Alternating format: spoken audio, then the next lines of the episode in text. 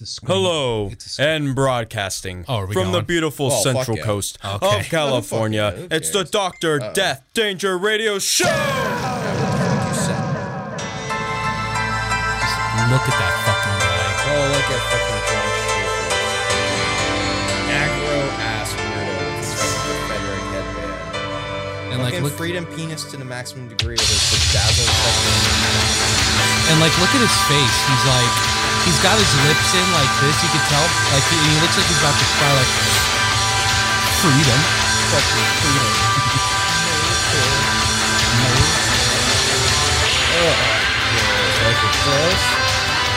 Fucking crack open a cold one. Welcome back to the Doctor Death Danger Radio Show with your boys, James and Edward, lamest podcast on the planet. I'm Ed- I'm Edward. How you doing, everyone? Good morning, good evening, good night. Good evening, good night. I don't know what's popping, Edward. Um, I'm kind of wishing that I would just that I I'm kind of thinking I should just buy my own liquid death to keep here just because I kind of I've seen you do it the last three podcasts and I'm like, yo, what if we just did? What if we just every time we just crack open a cold liquid like like that could be the um Crack open, crack crack open our liquid one. deaths and we'll be like you know cheer. We don't have to cheers, but yeah, Cheers and stuff. Well, cheering's water is bad luck. So. that's what they say. But like, So and like I'm not gonna like go against these old wise tales. Yeah, like the thing with uh, knocking. Our friend, our good friend Dylan, told us, "Hey, did you guys know Did you that guys when you knock on wood, uh, long jargon short, basically it's a thing of like um, you're actually practicing an old tradition and summoning woodland spirits. Wasn't that what it was? Yeah, practicing summoning woodland spirits that help bring you safe journey against whatever malicious forces that be against you and shit. Yes. But yeah, you know, dope shit like that. uh, I'm on vacation. Uh, I thought I'd have to take it next month because they were like, because because the thing is, is like at my job, you know, they're like, take your va- ta you have um 20 hours paid, five days of paid vacation, but it's 20 hours. So, So you, wait, uh, do you have to forcefully take this or no, uh, but my boss encourages it because you know she's like, hey, you work hard for your vacation, you earn it, so you know you should take it. And I'm like, well, okay, fine. I I, I feel like okay. I feel like part. I don't I usually. should. I get this from my dad. I don't usually take vacations because I'd rather be working. Or use that vacation when you actually need when it. I actually need it, Yeah, and that's my thing. It's like, Now well, this- if now- I'm gonna take a vacation, it's like I'm gonna like you know either like I need this for to take a Yeah. sexy trip to Japan, Oh, yeah, or yeah. freaking, or if I'm gonna, or maybe the one day where it's like I gotta take this vacation because me and the boys we're gonna go play a freaking tour in Indonesia. If there's something like that, or Yeah, I'm like, yeah. hey, I'm gonna go to fucking WrestleMania, Yeah. go see some wrestling. now I think this is a double edged sword, and I don't really Or be remember. like Bone Steel and plan to go to Tijuana and go get a sexy hotel room for 55 bucks with a jacuzzi in it. And then pop over to the strip club where he can pick himself up a nice escort and have some sex. Okay, I probably shouldn't say this, but fuck him. So fucking Jake gets in touch with me. Good friend Bone night. Steel. Good, who you might remember from that one time he was on for uh, an episode of season two of Rock of Love. Talking about the football. Oh. this some bitch is like hits me up last night in our wrestling group chat called uh and uh he's like hey ed do you have a passport and i was like yeah and then and then he's and then he's basically just like i need it for something and then james chimes in he's like for tijuana hookers and then jake's like shh and then i just type dot dot dot i'm gonna leave that one alone buddy Oh, yeah. So are you going to be kicking it with good friend Bone Steel for his birthday extravaganza in San Diego next week? i don't know i'm thinking about it. Well, I know you want to like have the time to hit up the fucking rehearsal space and track vocals for your project. yeah but i only need a few days for that Yeah.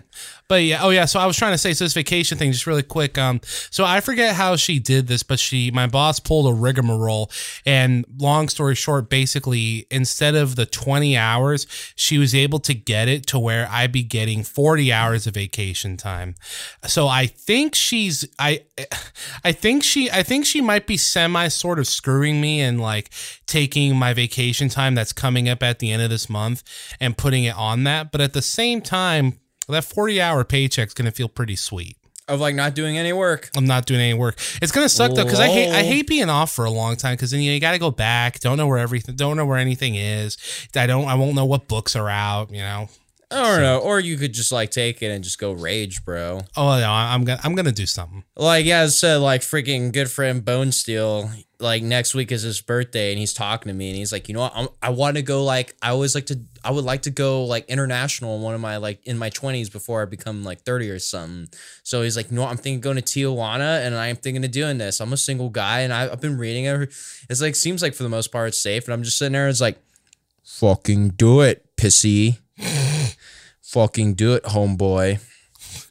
Yeah. So that's So, our life. yeah. But other than that, there's nothing really going on with me. I know. Actually, there's something going on with this podcast itself because next week I'm gonna be kind of fucking out of town on the weekend. So Oh yeah. I'm trying to think. Like, I think I can bring my rig with me, and we might have to do it how we did over fucking COVID and shit. Oh, over the phone. Yeah, I'll, I'll call over- in like Vinny. Call in over the phone and stuff, and I'll awkwardly do it at like Bode Steele's apartment and stuff. Maybe Yeah, Bode Steele cool. might join in or something. Yeah, get his ass to watch something. some dark side of football and dark side of the ring. Yeah. Oh fuck! That means I gotta try to figure out to listen to the friggin' Iced Earth. We'll see if we do that, or if not, might be delayed a week. Oh no. But if we do, then episode fifty, fucking. Hope I'm not false advertising this, but when episode fifty comes around, it will be the ep- the fucking Comcast special. oh yeah, we're finally doing that. Yes, because unless like we'll see the issues. Bone Steel's got to talk with his boy, and then I got to talk with my fucking bandmates and stuff for fucking scheduling purposes. But if not, episode fifty will be the Comcast special. It's going to be talking about the dirty smut and sex, Okay, yeah. and penis touching of Jake Bone of good friend Bone Steel and good friend Dylan. So this episode we're recording is episode 48. Yes. Okay. Next week would be 49 and mm-hmm. 50 might be the Comcast special. Ready for the smut. So yeah, dropping in some advertisement for future preference. But other than that, let's get into the actual meat Yeah. of this podcast. Let's do it. Some meat. As sorry to quick deter, as me and Boaster were up for like a good last hour talking about tr- like last night for an hour trying to figure out where to get a steak in San Diego. Ooh. And you can find fucking steaks in San Diego, but I'm also sitting there and it's like, I want a good ribeye. And if Oh, I could find a good value Wagyu ribeye, now then we'd be talking. Ribye's the best cut of steak. I don't care what anyone Because I want says. some fat. Oh yeah, dude, you got that grizzle. All right, Mm. let's talk about the fucking not fat of this podcast. Let's talk about our fucking Iced Earth friggin' album reviews. We're here to talk about fucking plagues of Al- I don't know why I want to say Abaddon, but Babylon. Plagues of uh, Babylon, more like plagues of ass. Well, Dude, okay, plagues of fucking ass. Like this thing, this album kind of. I'm just gonna say it was not the best. Yeah, I was It gonna really ask- kind of sucked. I was gonna ask what your uh, what, you thought it sucked. I thought there was some Well, I okay moments. I was here. listening to this thing and I was just like, first thing, it literally just kind of came off. Oh yeah, yeah. As I I told Edward earlier in the week, but to spoil, but literally it's like when listening to this album, it just sounded like fucking Iced Earth was ripping off Iced Earth.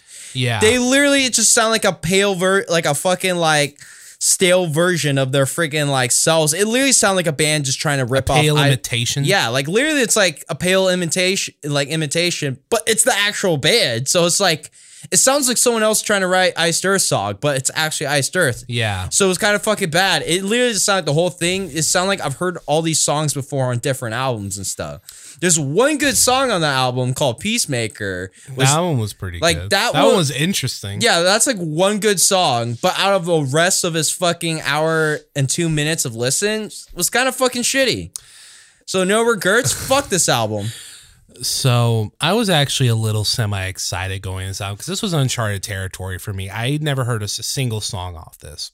Maybe it's a good thing. And you know, you you had told me that that um this felt like Iced Earth, you know, trying because I hadn't listened to it yet when you had told me about it. And you said this felt like Iced Earth trying to rip off themselves. You also mentioned that you felt like Stu Block was trying to sound a lot like was trying to really hard to sound like Matt Barlow. So I went into this record thinking about those two things and I listened to like the so I'm like not even a quarter through the first song and I'm like holy fuck he's right. You were right. That was exactly what was happening. This first song has a has a build up intro for, for two entire minutes, and then once everything comes in, it's like every Iced Earth song uh, you've ever heard. But this first song's a throwback because it's an almost eight minute epic. I loved it when they used to do that. Fuck, the song was a first was a fucking eight minute epic. It was like seven minutes and like forty seven seconds. bro. What the fuck? Uh, yeah, old school. I'll admit it had some tasty solos, and I actually thought the chorus was all right, but it didn't need to be eight minutes. Track two, uh, two words, fucking triplets, bro. That was literally all I took away from the song, Okay, and it sounded like early Iced Earth, which I guess some people would say that's a good thing, but I wouldn't. I wouldn't. The chorus, It- the chorus It, was it sounds like a band that was trying to rip off Iced Earth. chorus was boring too. Like don't like the thrash itself was fine. It sounded like old Iced Earth, but with better production, which I guess is okay. Okay. Track three started out kind of cool. I like the sections in between the verses, but the verses just fell flat. Chorus sounded good, but I was listening to the chorus of this third song and tell me if you feel the same. Did it feel like the choruses for these first three songs like sounded almost exactly the same? Like in their tempo and then their their uh, vocal melodies. Kind of, sort of, or as I said earlier, sound like a friggin' song I've heard before. Yeah. Track four, uh, for a first, uh, for I think the first time on an Iced Earth record, this had a guest singer, Hansi Kürsch. I think that's how I say that. Who's the singer for Blind Guardian?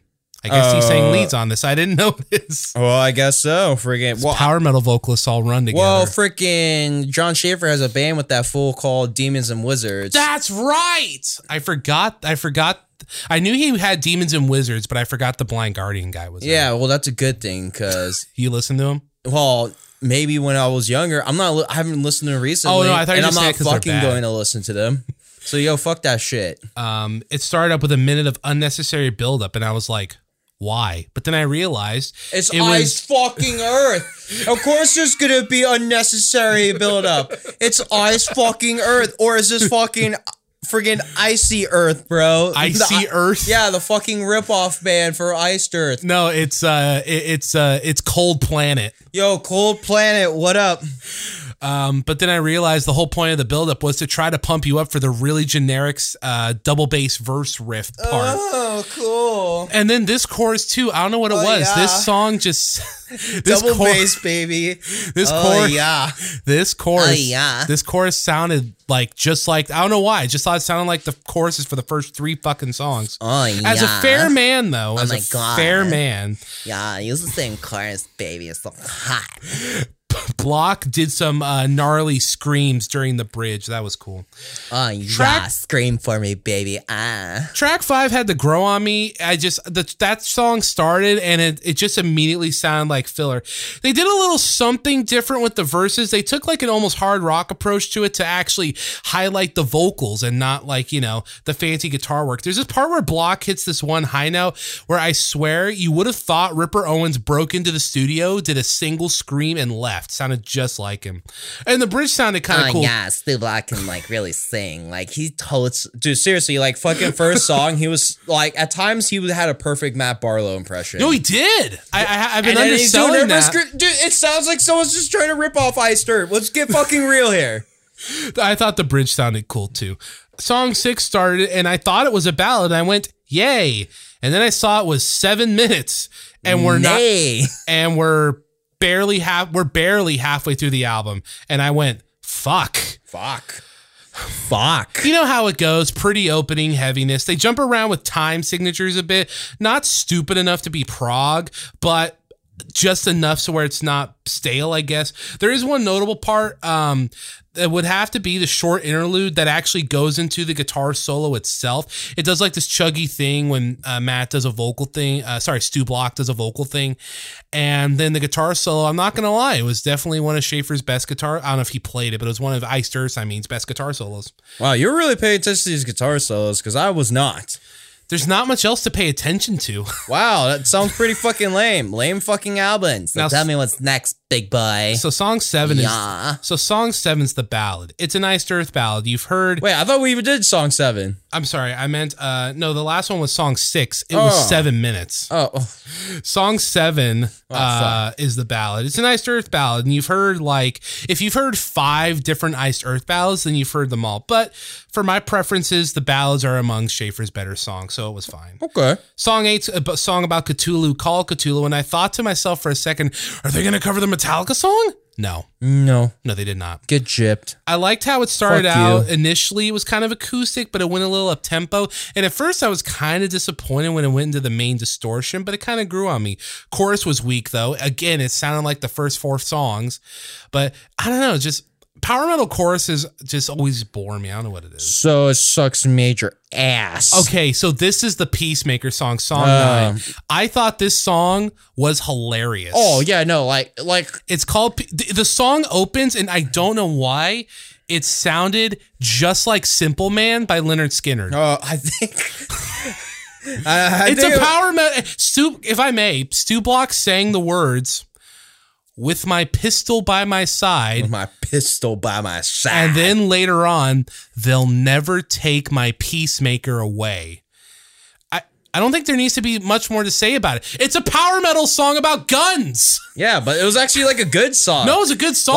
Like, there was like the preposterous. Yeah, they went like Lynyrd Skynyrd wa- was a little corny, but then fucking they had a sick actual like fucking chug along riff. And Yeah. I'm just like, you know what? The song actually rules. no, it's good. But that was like the only good one, the only good song for me on this album. I was just laughing. so that one's like yeah, I was but just the laugh- rest is just a total nah. I was just laughing because when I think of power metal, I think of like you know RPG Final Fantasy shit. But he's talking about guns. I'm like, this isn't Metal Gear Solid. or yeah, he's Did Revolver Ocelot write this song? hey, at least his Freedom Penis wrote a good song. That's true. 10 had some coolish riffs, but it just felt filler. There's not much to say about it. Now, here's where things get weird for these last two songs. Oh, So, song 11's a ballad, and I wrote here, you've heard, is a ballad you've heard from this band almost 100 times. But as soon as I typed that, I paused, I thought about it, oh yeah. I counted, James. You counted what? This man, if we're just going by the main albums, no EPs, no nothing like that, this man has written at least 140 songs just for Iced Earth.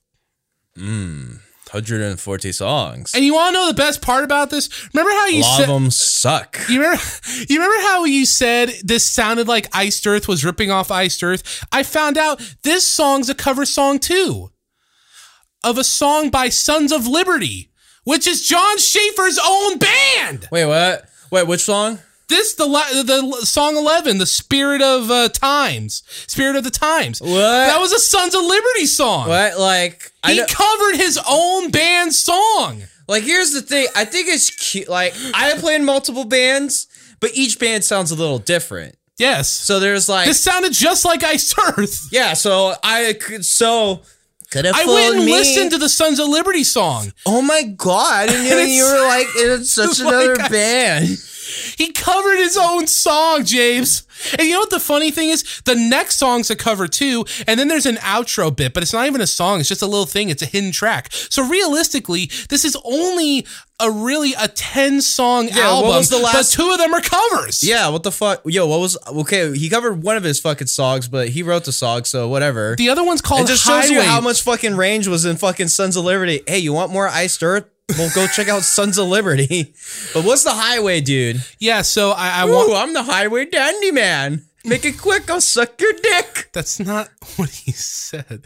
No. So it's Highwayman. It's a cover by a song named Jimmy Webb. Okay. who uh, wrote platinum selling songs like Up Up and Away. Is this a country the- artist? uh, his genres are pop, rock, and country. So yes. Whoa. Oh, and this song, Jon Schaffer on leads here. and I'm for the gonna- first verse. Well, I'm gonna tell you, Earth did a horrible version of the song. Oh yeah, I said that kind here. of fucking sucked. I, I said that here. I, I'm not gonna lie. Th- my God, this guy, John, this Jon Schaffer he is not good. I tried to look at this, you know, from being like, oh, it's cheesy, oh, he's having fun, but like, no. I, I've listened to Sons of Liberty. I've listened to this. I can see why he always gets a singer. Oh, and here's the best part. This song has two guest vocalists. Did you notice that? No, because I wanted this to be over. Okay, check this out, people. The two guest vocalists were Russell Allen, singer of Symphony X, Okay. and Michael Poulsen, singer of Volbeat. Okay. And then the outro is just some weird What? little gam. It's just some weird gambit. It's some weird little sound bit of Schaffer, or someone going to Mike, be like, "Hey, fuck your couch" for like twenty seconds. Yeah, literally, it's just them trying to just crack jokes. Like, literally, they say, "Hey, fuck your couch, motherfucker," Fuckers. and I'm just sitting there, as like, you you can't quote the Dave Chappelle thing. One, you're fucking pasty as sour cream with fucking like spray Was tan. that the Dave Chappelle thing? I thought that was. yeah, the remember fucking yet. yeah, it's the Rick James. I'm Rick James, bitch. Yeah, they were missing like half the dialogue. Yeah, but fucking can't say you- it. Yeah, so at the same time, it's like, yeah, whatever. Just being, it's like, oh hey, look, we're cute and funny. We crack jokes. we have a personality. Oh, come on. We don't just sing about freedom penis and stuff and like uprising of this false freaking government. I like of, this like, album. Reptilians. I like this album a little more than I thought I would, but it, it's No, I was it's pretty, not great. No, I was disgusted by this album like tenfold. This thing fucking sucked. I'm gonna put this uh. as a fucking D plus if you wanted to give it some credibility, but it's a fucking D. Like, is it a total fail? I'm like, well, I'm not that harsh. Like, if I was, if it was my way, and I really hate the band, I give it an F. But I'll Yeah. being fair, but I'm gonna give this a fucking D. This really blew cocks when you're like really following the fucking band and their studio full lengths like week by week. Like if this is something you haven't heard it in a while, then sure. But when you're like suffering and I- torturing yourself to listen to this fucking band. And when you get this, this is like almost like this is kind of fuck. It's like, dude, what the fuck happened? It's like you hit a wall, horrible wall. I just couldn't get over the fact that he covered his own song. That'd yeah, be, see, I wasn't paying attention to that, and that was just fucking wow. That'd be, that'd be like if Korn did it, covered a song by Sex Art. It's like what the fuck, Sex art. or are they or, or something. Oh man, so yeah, that was Iced Earth. One more album to go. Hmm. The Then journey's we- almost over. Fuck yeah, we could be fucking done. I could. Then fu- I, I, I, I'm gonna go out on a limb and say probably won't do a whole discography for a while. yeah, Maybe about, not ever again. Oh, remember I kind of it. I kind of like doing this, but how about no? Well, See, it was easy with Slipknot. They just had five. Oh, they're working was on their six. six. That's right, I forgot. But uh, they working on their new album. yeah, that's what I want. It's more fucking Tori, Tor, Corey, Tori Kaler. fucking Tori Kaler, fucking clout. Uh, that's what I need. That's the thing that Shit. sucks. It's like sometimes there's some things about that band I don't like on a personality level, but it's like fuck, they make good Hey, music. Tori, hey, fucking Tori Kaler over here was on a fucking feature on the song. Major fucking news in the rock world, bro. oh yeah, right. Seriously, yo, fuck that shit. At least when fucking something that actually mattered, like with fucking David Ellefson fucking jacking off his cock on fucking camera, at least that was like at least confirmed. Is like okay, like what the speculation was is actually not true. Yes. The only thing true part is like yeah, he got fucking caught, and his video of him stroking his cock is was shared around on the internet. Yes. But everything else about it being underage and him fucking like um grooming and shit That was wrong. That was that did- incorrect. yeah, that didn't come to true flourishing. So Yes. but him stroking his penis is like, oh yeah, no, the memes are out there. See, that sucks because he's married too and has kids. Yeah, so- and he literally like when that happened, he was just like he did an announcement celebrating his long marriage. Irony, bro. Fuck. Get fucking. Ah, get wrecked, Dude, You know, and of all the people for that, and all of all the people for that to happen to in the metal scene, like David Ellefson's a pretty nice guy. You know, he's, you know, he he's a little, he's about as pretentious as Dave, but he mellowed out as times went on. He's pretty easygoing, but he gets caught. He gets caught red. I'll say red handed. He got caught white handed, and just Hmm. I hope I hope they don't kick him out of Megadeth because it wasn't a minor, it wasn't grooming. There's no reason to kick him out. I mean, Like, definitely, definitely- roast him about that forever. Like definitely he's off social media. yes, But there hasn't I haven't heard word of him being kicked off Megadeth. yeah, because there's Which no, would be lame, but fucking getting caught jacking off, I wouldn't say is the biggest offense. But like, well, no, it's not. It like it literally was a fight. He just got fucking caught jacking off, and it's like it sucks that that fucking got the public and stuff too. yeah, But that's just more embarrassing. But forget unless like the fucking like band has like a major image issue with it. But I think people are gonna forget about him fucking yakking it. I think people are already mostly forgotten. yeah, I know. Like it's funny shit. Like like it's hard not to laugh. Uh, it's pretty funny. All right. no cap. Let me grab the fucking timestamp and let's get to the fucking next thing of the cast. Dark side of football, the dark art of Bill Belichick. So What did you think of this? Well, one, it was better than the last episode. I can agree. Last episode was just kind of dumb. This was actually more like this was more centered. yes, This felt like I felt like a overarching storyline that was actually interesting. Yeah. No offense to Chad Johnson, good player, and like his like cute antics were good, but, but they like barely focused on him, and it didn't make for much of a dark side story. yeah, it wasn't much of a dark side story, and more and like his story wasn't more compelling than oh he wasn't supposed to make the NFL, but he's there. It's like oh yeah he was killer, but like the Bengals didn't really do much. Like he was able to do good, but Yeah, they- yeah, yeah. But Bill Belichick was fucking. There's ups, highs, and downs, and all arounds. Yes. Like I feel like Bill Belichick is way more of like a friggin' character to give a fuck You about can love or hate Chad the guy. You can love or hate the guy, and I definitely hate the guy, but he has a story. Yes, he has a story, which literally so the intro basically Yes. It all it was is like the, like I just wrote down so the intro is basically Bill treats football like it's fucking warfare. Yes. And everyone's like, "Oh, he was a cheater. He's a cheater in our pure sport of football." if I may, this shit was trying to get me upset. The first words spoken by this narrator, I want I don't know who this guy is. Who is this fucking jabroni? I don't the know fuck who are is, you but I doing, kind guy? of want to kick him in the nuts. The first words he says are Bill Belichick has been called many things. A mastermind, a warrior, and a cheater. I need to recap. Don't worry, I don't do this for the whole thing. This won't be fucking this won't be decline two. Although in my defense, there was so much to talk about with that. But this first 60 like 9 seconds of this video, this show. You've got some schmucks up playing his total genius. His total genius of the game. And when the narrator says a warrior, they have the, actor great gladiator sport They- football. They have the actor playing Belichick with a copy, standing in front of a desk with a copy of Sun Tzu's Art of War. Which would you be shocked if he actually had a copy of fucking Art of War on his desk while playing on a fucking whiteboard? know. I don't know. Like he kind of comes off like that. yeah.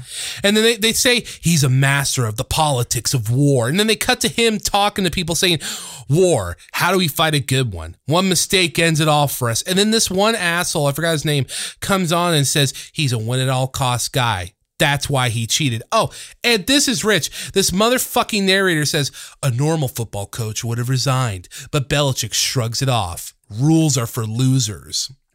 Rules are for losers. The narrator said that. He Yeah. said the words, rules are for losers. Rules are for losers. I yelled. I almost got up. I I exclaimed. I Did almost. you straight up fucking yell in your house? Did your parents go? Well, like, no, I- you I- no, right? I- What's up in there? No, I didn't Yo, go. I'm didn't Goku it. Okay, I didn't go. Ah, I went like ah. So, I almost stood up from my lovely futon, so you just cringe and- You're just like, uh and I almost, I almost felt like knocking over my chair. I didn't do that, but I, I literally. So I wa- I started watching this for some reason. So my journey with watching this episode last night was really weird. I was trying to do some shit in Kingdom Hearts 3 and I was like, okay, after I beat this, I'm gonna go do the thing with James. And then after I, did, I uh, watched the thing, and then I was like, well, okay, I'm gonna okay, okay. And then I got started watching something else. I'm like, fuck, okay, it's like 1 a.m. I've got to start. I've got to start watching Dark Art of Belichick. And then for some random reason, I watched the Mis- the Mitchells versus the Machines on Netflix. okay. And then I started watching this at around really 3:30. I almost texted you in all caps, I can't do this. But fuck it. Here we go. Bro, So we get Raiders next week. You've earned it. I have earned it. You've earned it. We get to talk about it. but I know how the NFL treats the Raiders, and I know how they like to point us. Here's the, and, and I'll illustrate this throughout the thing. But to summarize real quick, when they say the bad shits the Patriots do, they try to put a spin on it. When they when people point out the bad shits the Raiders do, TV tropes even said the Raiders were like the heels of football. We were the bad guys. But it's like whatever. I'm gonna. I don't want to get off on a thing. Whatever. So some random goobers show up and he's like, they're all like, he's mistrusting. No one plays head games with him. The narrator says he's been called the greatest of all time and built one of the best dynasties in football. Even with all the scandals. But can someone truly be called the GOAT when scandal follows him at every turn? Rob Parker for Fox Sports says one of the most stupid things I've ever heard. Rob. Parker of Fox Sports. I think somewhere down the road, there's going to be a lot of things that are going to be uncovered about him cheating. I'm like, they're uncovered now.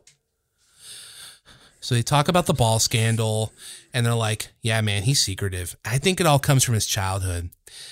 And then we get his past, and I'm like, unless you're a Patriots fan, how could you possibly give a shit?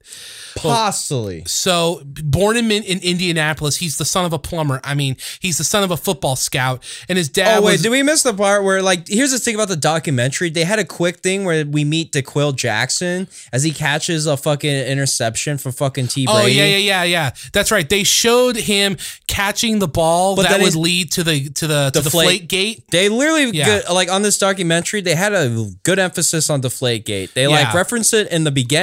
They did this right here to like storytelling mm-hmm. for like foreshadowing where the story's going. Yeah. But then we talk about his youth, which honestly his youth seemed a little bit more entertaining than fucking Chad Johnson's. Yeah. Like was I actually was kind of like curious. Is like he's a fucking na- like he was in the navy and stuff. Yeah. His dad taught him about fucking warfare and shit. He gave him Sun Tzu. Yeah. Fucking art of war. he was and stuff. exposed to war strategy and the thing that most resembles war, football. football. He learned warfare strategies. He was destined. Destined, they said. Someone said he was destined to be a coach. I'm like, go fuck yourselves. Go fuck yourself. In the yeah, he was destined to be a coach at the age of fucking like what? At the age of seven, because they said he they they pay they played him off like he was a fucking wrestling mark because they were like they basically said he would study the tapes and and and uh, and and and dismantle the players and the plays and all the shit. And I'm just like, is he fucking tape trading with Jim Crockett? What is this? yeah, what the fuck's going on? And the, so now in the timeline, young Belichick gets a position with the Colts, who at this point were still in Baltimore. Yeah, and he is at the age of 23, which Yeah, that's fucking- impressive. I can tell you, I wasn't fucking. Wasn't that when Randy Orton became world champion? Yo, I wasn't a fucking assistant coach at fucking 23 from the No. Baltimore Colts. So I'm like sitting there, it's like, damn, dude, holy fuck. I'm not gonna lie. I actually had a moment where I got out of my hatred, and I was like, "Oh wow, holy shit, good for him." Yeah, I know. And he like, I can't remember, but fucking, he was at like, he wasn't too bad at all the fucking Colts and stuff. But I just like, Yeah. I know like my nose kind of jumped because from here when he was the Colts, they kind of then jumped to him becoming the defensive coordinator for the or assistant. Yeah. he became assistant coach, but defensive coordinator for the Giants. Yeah. and made a fucking great defensive team. So that's what had happened. Um, in the documentary's they own said- word, in the narrator's own words, he was known as a defensive whiz. Defensive whiz. He made the monsters. They they don't say this. I'm paraphrasing. Okay, Ultimate Warrior. They were basically saying, I'm paraphrasing, but I swear to Jesus, this is what they were trying to get across. They basically said his defense was so baller that it carried the team. Pepper Johnson on, he talks about how he and Belichick hit it off and how uh, basically uh, John, about uh, his tech- Belichick gave him pointers. Like literally, well, not in pointers. He literally is like, all right, you check this tape. Oh, yeah, yeah. See this thing? This is what you did well, but see this here, what you're doing with your left arm, what you should be doing with your right arm. Please stop doing that with your left arm. Now, listen, Come on, As we're here a- to play some football. as a fair man, there are some legitimately good qualities to Belichick's coaching. Even his haters can see that. What- th- th- This this documentary makes a big stink about upplaying his his micromanagement and his attention to little details. He's genuinely very good at that. I'm about to say, it's like, isn't that what you're supposed to be in no, that's fucking? what you're supposed to do, but some people suck at it. You seen some of these football teams? I mean, look, let's talk about the Raiders. We can have the best we can have the best offense in the world, like when we were playing the fucking Chiefs last year, and Carr was putting in overtime, and our defense is the entire reason we won. We we we lost the game. Hey, That's that's why uh, the the the Steelers had the Iron Curtain. They Hey, had a great front line. hey, you gotta remember, offense wins you games, but defense wins you championships. Who said that? I've heard that before. I, I've heard that in like when fucking and when I was like you know, like I was trying to play high school football and stuff, and Oh, they yeah. told us that. Did Greer tell you that? I think someone told us that, but that for sure is like, well, yeah, in theory, it's like fucking yeah, your offense could be killer, but if your defense is trash, you ain't going nowhere. So now Belichick is at the Browns, and they talk how basically to save you all some time. Yeah, he went to the fucking Browns. that's weird, isn't it? like I'm just sitting there you it's think like of Belichick, you don't think of the Cincinnati. Not Cincinnati. he the, was like uh, jumping around. Like that was interesting. So wait, he was with the Cleveland Browns because like Cleveland Browns. Yeah, Because yeah, he was the assistant coach, but uh, the Giants, but like him, and I think it was like what Bill fucking Darcel was like. Bill something Parcell. I think. Yeah, Bill Parcell was like they fucking would be bitchy with each other and Because stuff too. the truth about Belichick is, and they say this in the documentary, he wanted control. He didn't want to just, he didn't want to be the show, but he wanted to be the complete mastermind behind the show. So he went to the Browns. to the Browns, Can you imagine? where he did his first head coach job. I want to be, I want to create a football dynasty. Let me go to the Browns. and like literally, freaking when he get there, like yeah, he, there was the- a local hero. a lot of the play. Well, one, a lot of the players realize, oh shit, we actually might have to work more yeah, now. yeah, yeah, that too. And the local hero of Bernie never got his last. Kosar. Dude, so I tell me so. about the story of Bernie Kosar and Bill Yeah. Belichick. Okay, so to su- to summarize it a little bit, but How was go- Bernie perceived to the people of Cleveland? Bernie was over like Rover. They He love was this guy. god. Love this kid. He was Local a hero. god. They had signs. He was the reason they went. They believed in him. It was some of that like Cinderella story kind of shit. But Belichick, But Bill Belichick he's like just there. doesn't It's give like, a shit. it's like he's got diminishing skills and he's kind of a clumsy player. And like the videotape that they saw is like you see him throwing like these awkward fucking balls. Like, wait, what the fuck is that? Now I won't lie, his skills were not perfect, but I think he could have been refined. Maybe, but I don't know how late into his career he is. So basically, Belichick said publicly, he basically said, This dude sucks. Fuck these fans. I'm running shit my way. Because they say this later, but I'll say it now. He trades this um Bernie like halfway through the season. And he and the fans were pissed. It was like Jim Cornette heat. was were s- trading or did he just kick him off the team? it was one of the two. I don't But remember. here's the thing: it's like it's weird. He replaced Bernie, and he was able to take the fucking Browns to the playoffs. playoffs, And I'm like, this is the fucking Browns. They suck. Okay, I know. I so think, they made it to the fucking playoffs. What? Okay, I was I thought we were jumping ahead, but no. Okay, so I was going to say to add on what you were saying. Yeah, the year is 1994. Belichick takes him to the playoffs. They fight the Patriots, run by his old uh, coaching partner. They beat them, but Cleveland is still pissed at them because they got rid of the hometown hero. Like literally, it's like you took it. You have disgraced our god of Bernie. what was it? What was his last name? uh, Ko- Kosar or Kosar. You have disgraced our god of Bernie Kosar. BK. This is this doesn't feel like the Browns. We're winning. Fuck you. No, it wasn't a meme yet. Are you sure? Well, then again, if no, offe- I'm sure he's a nice guy, but if Bernie Kosar's your hero, I'm not saying you have low taste. I'm saying you probably didn't get much greatness in your football team. And like you make it to the playoff and you finally make it to the playoffs, but it's like, yo, fuck you. You took away Bernie Kosar.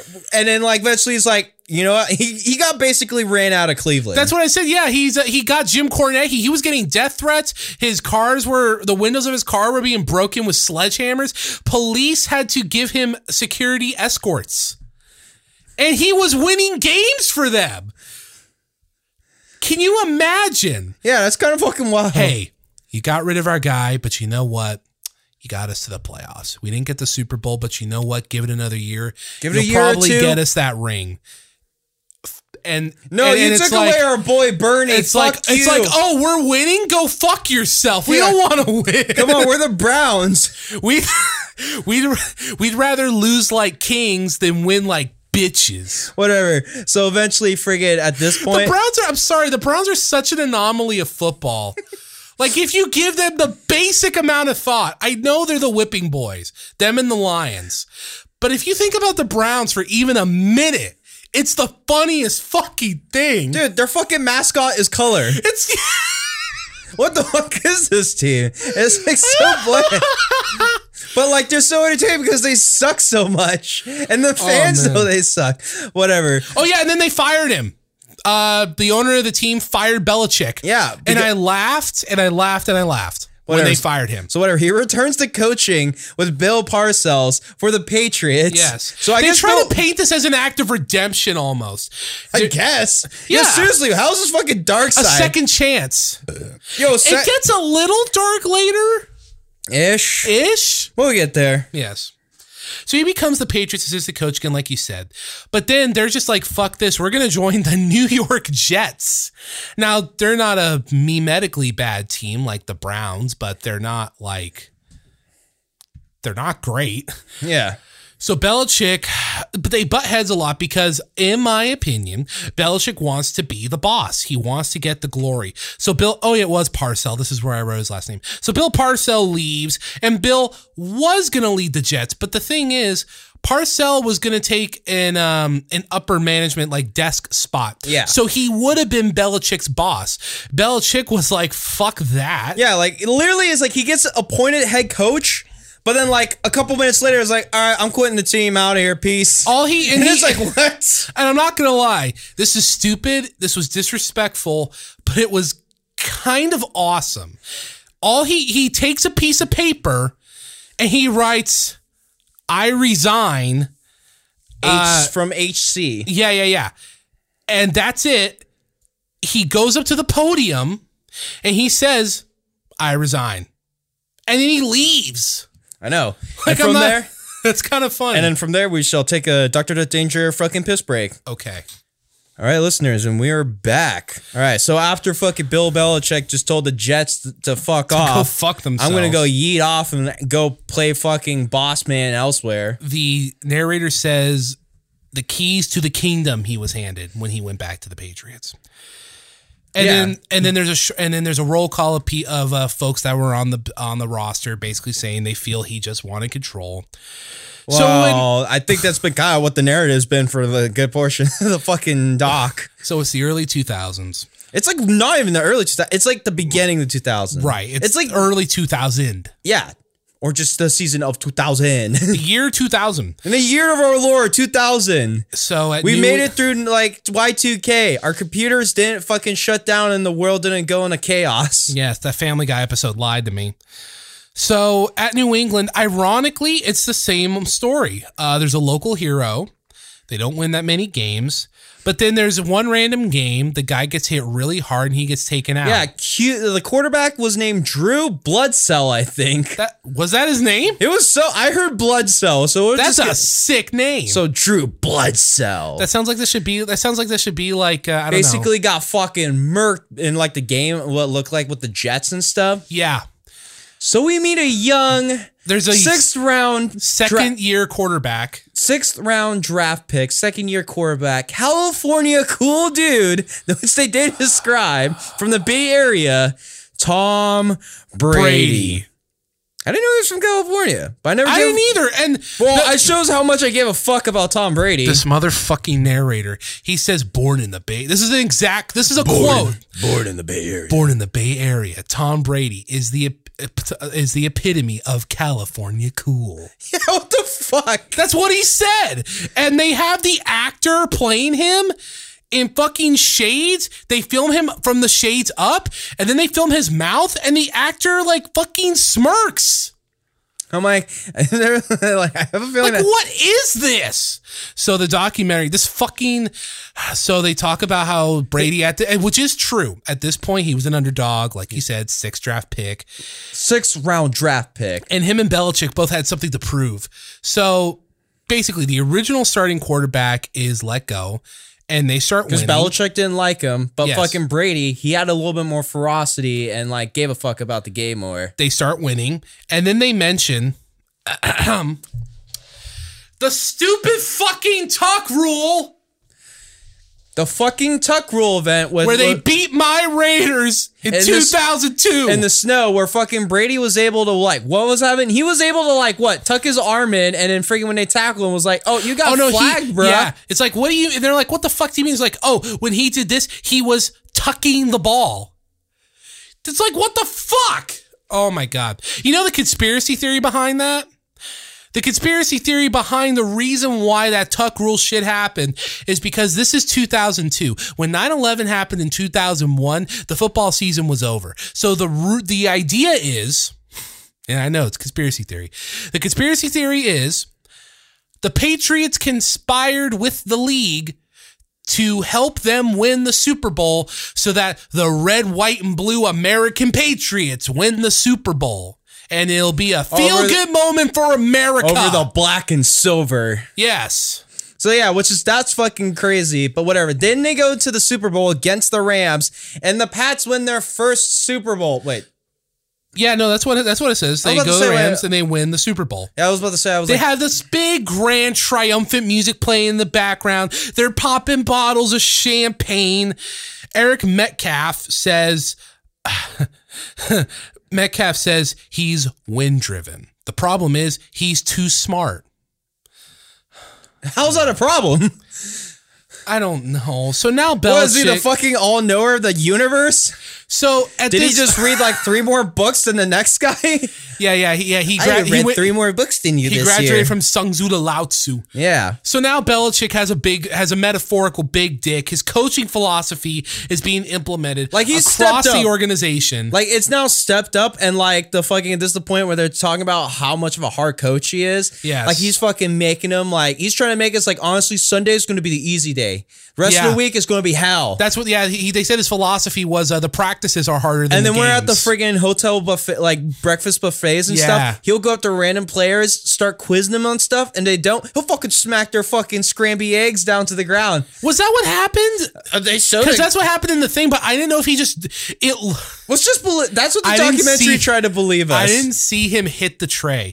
I thought that the. Oh, I I thought am the so scared of Bill Belichick. Yes. I dropped my fucking tray. yes, and they tried to say that later that people were intimidated by Bill Belichick. Can I just like believe that he's just fucking insane? Smack dude scramby eggs. He's to the- insane. To like scrap, like smack dude scramby eggs to the ground if they don't know that they aren't like passing his quizzes. Now, one thing I didn't know. I think that'd be is- a little bit more entertain entertaining of a narrative. Why wasn't Belichick just in this? I don't fucking know. I wasn't Brady in this? He left the team. Whatever. I don't know. Maybe they're expensive. Yeah. So one thing Like I, Vice is. I don't know if Vice has that much money. So I thought this was interesting. Apparently, he, I don't know if he still did later on, but he used to uh, rail on Brady the hardest.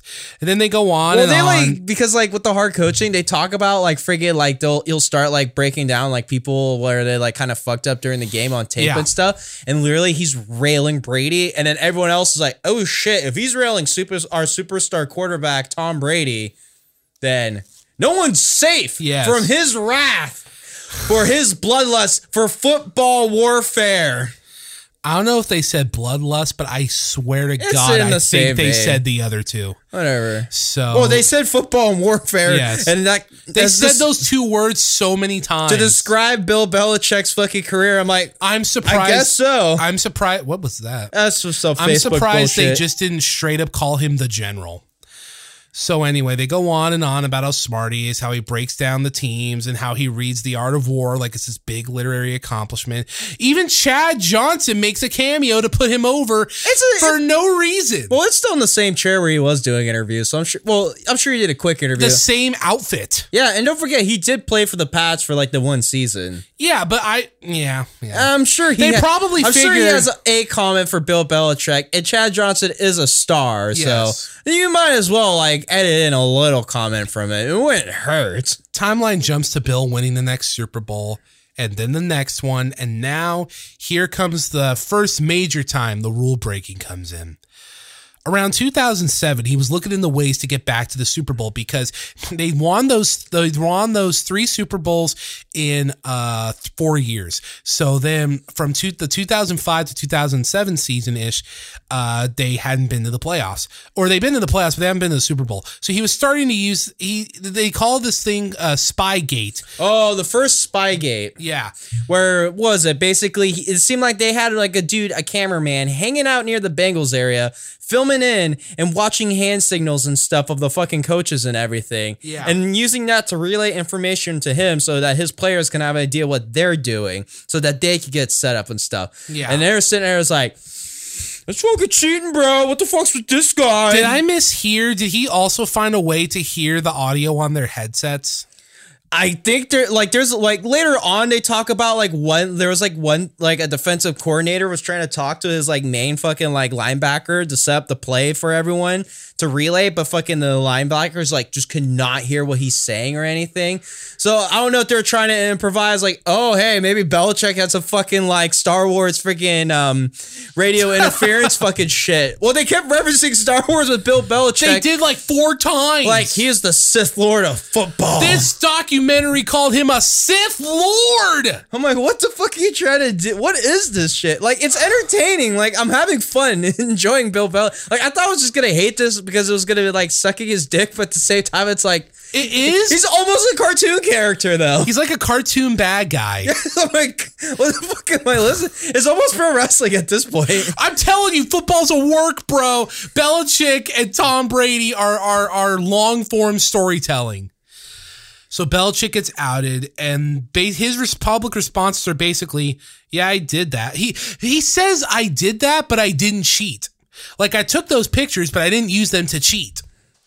And everyone's collectively like, "What?" He's just he's just sitting there, like, well, I didn't use it. What are you talking about? There's a point where he's like, like, there's a point. It's like he's like, "It was it's in the past. Let's move on." and I'm like, "Fuck you!" it's like, wait, what? We could do that? It's like, oh my god! They they, they even mentioned that they found more tapes, but they walked in on Patriot guys destroying all the tapes, so there wouldn't be more evidence. Or they found like a bunch of tapes being destroyed. yeah, so that there wouldn't be any evidence. So whatever, the first Spygate basically in the end, like friggin' yeah, like there's that little like controversy, and, And he, he just got- basically denies it. I'm like, I didn't use the footage, and it basically got- comes down to like, wait, can you prove it? And he says he got Guys, come on, that's past tense. We've won the game. Let's move on. It's Super got- Bowl time now. He got no suspension, just a fat fine. It was five hundred thousand dollars, which is a lot. That's a fat amount of money, but I think Pat's had enough money where it's like, pff, come on, we're here to win Super Bowls. And the documentary And even says five hundred thousand chump change. Come on. And the documentary even says that fucking city of New England didn't even care that Belichick got caught cheating because the Patriots apparently had, Staley show one example, but apparently the Patriots had been cheating long before they got there. So the Pats have a history of cheating. they talk about how they got booze, the Patriots, right? At this point, they got booze everywhere they went and they loved it. And I'm like, stop. Stop it. Fucking stop trying to paint them as badasses. So by 2012, they appeared in five Super Bowl in, in over 12 years, which is like, well, that's pretty good. That's pretty good. Yeah. Know, The narrator says the narrator has the fucking temerity to say Bill Belichick was gravitating towards the dark side, but the darkest is yet to come. I'm like, is it? I just wrote down. I guess it became fucking Sidious now. like they talk about a- him like slicing his fucking hoodies and always wearing a hood. Yeah. Oh, While fucking out of the field, which like, yeah, I guess it's a meme This of is the part. They basically, basically say that teams would get intimidated by his mystique.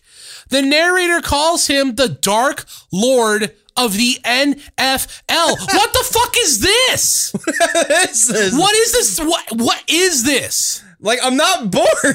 like Oh, I wasn't bored. like this has been like so far like twice. I got like maybe four hours of sleep. My head is so light. like I like I don't give a fuck about Bill Belichick. barely sta- but sitting. like this has been entertaining. It's like he's the Sith Lord of football. I'm like, fuck, dude. Oh, and then they pushed how he broke the rules with the Ravens, with, Oh. with, with the ineligible receivers. And then this fucking guy named Ben Volin says he knows the rules better than anyone. And he's constantly pushing them. I'm like, he's fucking breaking them. He's breaking them or pushing them and knowing the edge of it. And also fucking they're also showing too he's like telling us like, all right, don't fucking throw balls to fucking like re- referees and stuff. Cause they're not receivers. They're not gonna catch that. What you need to do is run, grab it, time management. Time management. Let's use the clock. Like literally it's like they're making it sound like he's a fucking warfare genius. I'm manipulating the game, but it's like haven't you fucking played fucking Madden? That's how you're kind of supposed to do it. Come on. Like, I've actually won a Madden game because one motherfucker didn't realize he had timeouts and then clock was running out. And we just sat there as well. I was like, is he gonna use his fucking timeouts? The, like the clock like is running. And Yeah. then the clock runs out. And it's like, wait. Oh shit, the clock ran out. I was like, ah, fuck this guy. Motherfucking numbnuts. Was I there when that happened? Because that sounds really familiar. It was at the TC. I thought so. Yeah, Yeah, it was at our. I fucking- did see that. It was at our freaking youth rec center. Oh, and they didn't they didn't go anywhere with this, but they mentioned that there was a rumor about them going to, about the Patriot boys going to hotel rooms, rummaging through trash cans or Just to trash find- bags to find game notes. I'm like, well, how they're describing the dark Sith Lord of football, would you be surprised where it's like, come on, run this to the garbage. Tactical warfare, you guys. He's a fucking genius. warfare, you guys. This this isn't this doesn't feel like dark. football. This isn't dark side of the ring. This isn't even gray side of the ring. This is dick. This is this this is this is the dick sucking of football. This is Richard of football. So it's 2015 now. Gillette Stadium, Flakegate. Yeah, so we now we finally get the deflate gate. So the ball they because they Tarantinoed this. They start they mentioned this earlier. Now we're coming back to it. So um, what's the guy's name that caught the ball? D'Qwell Jackson. D'Qwell Jackson catches the ball, and so he hands the ball to the referee because he's like, "Hey, I caught this dope interception. Put my name and number on it. I want to take that ball home and so uh, I show can, it to my kid. I can flex off." to my kid that like you see that ball, you see that ball, young little young Jackson. I caught that from Tom fucking Brady. Brady. But nope, can't because the fucking The refs. refs confiscated the ball and they're like, huh, this feels sus. And then they find out 12, 11 out of 12 balls are below average PSI. Everybody gets pissed. like two pounds PSI, in which they describe as like, well, here's the thing: if like the ball's like more deflated, it's hard, it's easier to friggin' grip onto the ball. And it's easier to catch. And they're like, well, the fucking pass haven't been fumbling, so what they the point that fuck? out. They barely got any fumbles that year. so what the fuck? What, you know, if Barry Bonds can have an can never get inducted into the Baseball Hall of Fame because he used steroids when he broke his records, why the fuck are there is there are there no asterisks next to these Patriot names? This wasn't like one season. They've been doing this for years. Yeah. So But you he know what? gets off again, but Brady gets suspended for four games. So literally, what basically comes from this is that after this whole thing, they literally was. They, he gets fined like a million, like they, the Pats get fined a million dollars, and Brady has to miss out for four games. But Belichick keeps cruising, and everyone's like, honestly, it seems like Belichick used Brady as the fall guy, and Brady knew. Oh yeah, you can see there's like a look of resignation on his face. Yeah, they even or try to pin it on the ball boy. Like they're like going to fucking court and shit, and fucking you just see Brady with this fucking like no fucks given shades and that and suit and everything walking the court. He's the epitome of California cool. what the fuck is this team? what is this? Yeah, what is this football team? It's like I'm gonna tell you right now, watching Pats games kind of fucking suck and are boring. Unless they're like losing, maybe Well, like. yeah, all their stars are gone. But even then, it's like watching Pats games suck. But I guess this documentary is like anything when it comes to not playing football, the Pats are interesting. and these stupid schmucks back in New England. They think, oh, Belichick is super duper badass because he'll do whatever it takes to win. And then this is the part where I walked in and you're still watching and you caught this too because I thought I made a mistake. Like, this uh, is basically how this goes. They're like, Belichick wins his fifth Super Bowl ring. The narrator says like two sentences. And then he says, now with the sixth championship ring. Like, did it not jump like that? Yeah, I'm like, was like the sixth Super Bowl win not important or something? Yeah, they they Like- talk, yeah they talk about the fifth win, then they just jump to the sixth Well, one. I guess the fifth one was related to fucking Deflategate. So, yeah, so yeah, he so, gets. So they get to the sixth one. So, so yeah, and then in 2019, a Patriot scout is ille- is found illegally taping the Bengals. that person gets fired, and that's basically it. So another spy gate and another million dollar fine, but fucking whatever. No punishment. Bec- and uh, and then in 2020, Brady leaves. Ba- Brady leaves, and then the Patriots start losing. And can I just say, personal opinion, Brady winning that Super Bowl last year was a travesty to football. Because you know what? All those scandals, all of that, all the bullshit, the ball deflations, the fact that he was in on it, knew about it, carried out with it. Now, to a lot of people, that's not going to matter. Because you know what? He won a seventh Super Bowl with this team playing it by the rules. He was always a great player. You We're going to have to hear about that. Belichick's legacy will probably get tarnished more and more as time goes on. But Brady's, oh, he's set. He, set. You can say whatever you want about him now, but people are going to be like, yeah, but he won that one, that one Super Bowl. Football sucks now. So the thing basically ends with. Well, it's just uh, like honestly, in the end, it's like he had, he was able to build a great dynasty, but would it be tarnished because he's a cheater and stuff? I just yes. I guess so. It depends. And- I actually have a fucking thing I actually want to bring up that actually kind of reminded me when listening to this. What's that? Which is um, let me grab a timestamp since maybe someone might actually like care for this. So friggin' um fifty nine. Sorry, listeners. Sorry for the dead air. Don't mean to, but a little quick. You know what's kind of funny? Remember when actually when Tom Brady actually won that fucking Super Bowl with the Tampa Bay? He was just like he went on a drunk rampage. It's like Tom Brady has now become the Florida man. Oh yeah, yeah, yeah. California cool, just like he's now just raging in fucking Tampa Bay. No fucks given and stuff. Well, at least it's the fucking Pats blow penis now, friggin' all that shit. But like listening to this fucking like, well, watch this documentary and all of Bill Belichick. It's like things like he was ta- they talk about like a game where like he was able to get the fucking like like it's like snowing and shit, so he's able to get like a zamboni out in the middle of the field to Yeah, clean a yeah. spot where they can actually have a good like clear kick to the goal and stuff, and everyone's just going like, "That's cheating, that's cheating," and I'm like just sitting there, it's like, you know, what this reminds me. It reminds me of like motorsports sto- stories. I don't remember the specific names, but I remember one time a story in NASCAR because there was this guy that had all these fucking tips or tricks. Basically, dudes would like look into the rules and literally find anything that sounds like a loophole or could be exploited. Like literally one time for like this one like this one NASCAR mechanic, he literally put a basketball in the fucking gas tank. So it literally was like so when they filled it up and when officials like checked the fucking fuel range and stuff, it like was in the limits. But once they like got away from the officials, they took out the fucking basketball and was able to like put in a lot more fuel than any of the other teams and stuff. So they can have that little advantage. What this also reminded me of is the story of the uh, friggin' 1983 uh, World Championship rally season, and basically where friggin' um, Tortellini Martini or the Lancia team was able to win it, and literally they only raced like for friggin' half the season. They only drove half the season basically. Because like friggin' the other team, the previous like year's champions, the friggin' Audi team, basically they were like a big, strong, tight knit unit. Like all hands are deck, all everyone's focused, advanced technology. But while the Lancia team, their main head guy was a fucking yacht riding, powerboat racing, fucking playboy. But the thing was, he knew about the fucking race rules. So he understand and read them and was able to basically know where to exploit it. It's like the first race of the season, which I think was like either Monaco or I could be definitely wrong. Whatever. The first race, it's a snowy race, and basically Audi has an all-wheel drive, great traction friggin' rally car. But Lancia, they have just a light mid-engine two-wheel drive rally car. And basically what they did to help with that, because friggin' the Audi like car is gonna be a little bit better on like the ice and grip more because it's all-wheel drive.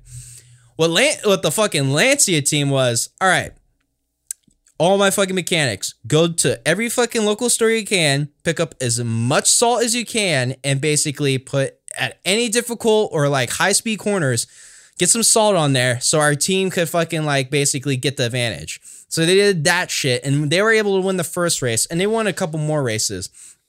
Also help with the car too because it was really dumbass light and stuff. What he went around is that honestly, sometimes the ins- inspectors don't really check that shit. So the fucking roll cages in those cars were made out of fucking cardboard. Like they look pretty convincing, roll cages, but no, they were fucking plastic fucking death traps and stuff. But basically, they had like all the other stuff too. There was like one time, then like another race where it was more of a dusty off road kind of race and stuff. What would they do? Because realizing that their car can't really see as well in the dust and stuff, they realized they would most of the time kind of hold up the fucking officials, go like, oh hey, my seatbelt's loose. Uh, I can't like go on and stuff. Just do that shit to like hold off the officials so that the dust can clear and then they can go mob off and stuff too. Like uh, and like literally they missed like half the races, but in the end they were able to mathematically able to win it with all their like tips and tri- like all their trickery and stuff too. So basically when listening to the fucking like watching this Bill Belichick thing, it literally just sounded like, dude, I'm hearing stories from motorsports and stuff too. Like this isn't fucking like all the time. Maybe I get it fucking diminishes the great glory of football and stuff. but Belichick just literally sound like, dude, you sound like these fucking Italian playboys who literally sit there as like, well, our resources aren't as big, we don't have as much money. What can we do?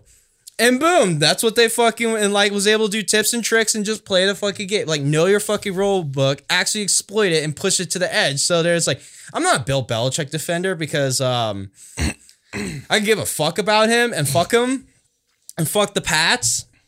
Yes. But like the documentary is like is like, dude, I've heard these stories before. And like in the end of the documentary for Bill Belichick, what they also mention is that one of his old proteges in his team became a head coach and they're facing off Yeah, and he starts doing the same tactics as him. So I'm sitting there, it's like, well, why don't other fucking teams start doing the same thing as Bill Belichick? It seemed like it took like fucking 10 years to do it, but now it seems like people Yeah. are like start doing that, throwing it as fire. It's like, unless they fucking actually establish the rules or anything more, at this point, it's like, what's stopping anyone else from exploiting what And Bill that's, Belichick's that's doing? the interesting thing. They try to they they don't say this, but they put forward this idea that uh, Belichick like left a lasting impact on uh, on coaching and coaching strategies in the NFL. Like I get it, he's a fucking cheater, but at the same time, so it sounds like fucking a lot of stuff. It's like I've heard this shit in motorsports too. It's like literally getting that one little bit extra edge, and sometimes that will might like he might have built a dynasty. He might be a cheater, but at the same time, he's gonna be a legend for fucking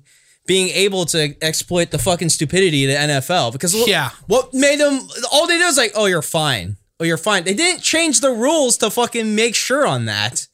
Like they changed the rules on like other little things, but not against what fucking Bill Belichick did. It was like, okay, we got to prevent people from doing that. No, I was like, okay, we're gonna fine you so you can continue on. It's like half the time they fucking allow it because I guess the fucking Pats were a draw for fucking the NFL. and that's what I was gonna say about this documentary. Um, it keeps trying to downplay the cheating in a way. Like it tells you it happened, but they try to like make the Patriots look like renegade badasses, where it was like us versus them mentality against the world. And I'm just like, fuck off! Don't insult my intelligence. The other thing is. This this is more focused than the Chad Johnson one. Oh, this was But way more a- focused, and I actually really thought this was an entertaining episode. But in a lot of ways, it's still too like broad. It doesn't hone in on anything. It suggests. Oh, yeah, I know. Like It's a there's a, little part. There's a part where it suggests Belichick is friends with the NFL owner. What's his name? But they don't really go deep into it or even ask anyone about this. This dark side of football is off to a very weak start. compared to like Dark Side of the Ring, Yes. which we are now going to get to, but after uh, Doctor That Danger piss break. Oh my god.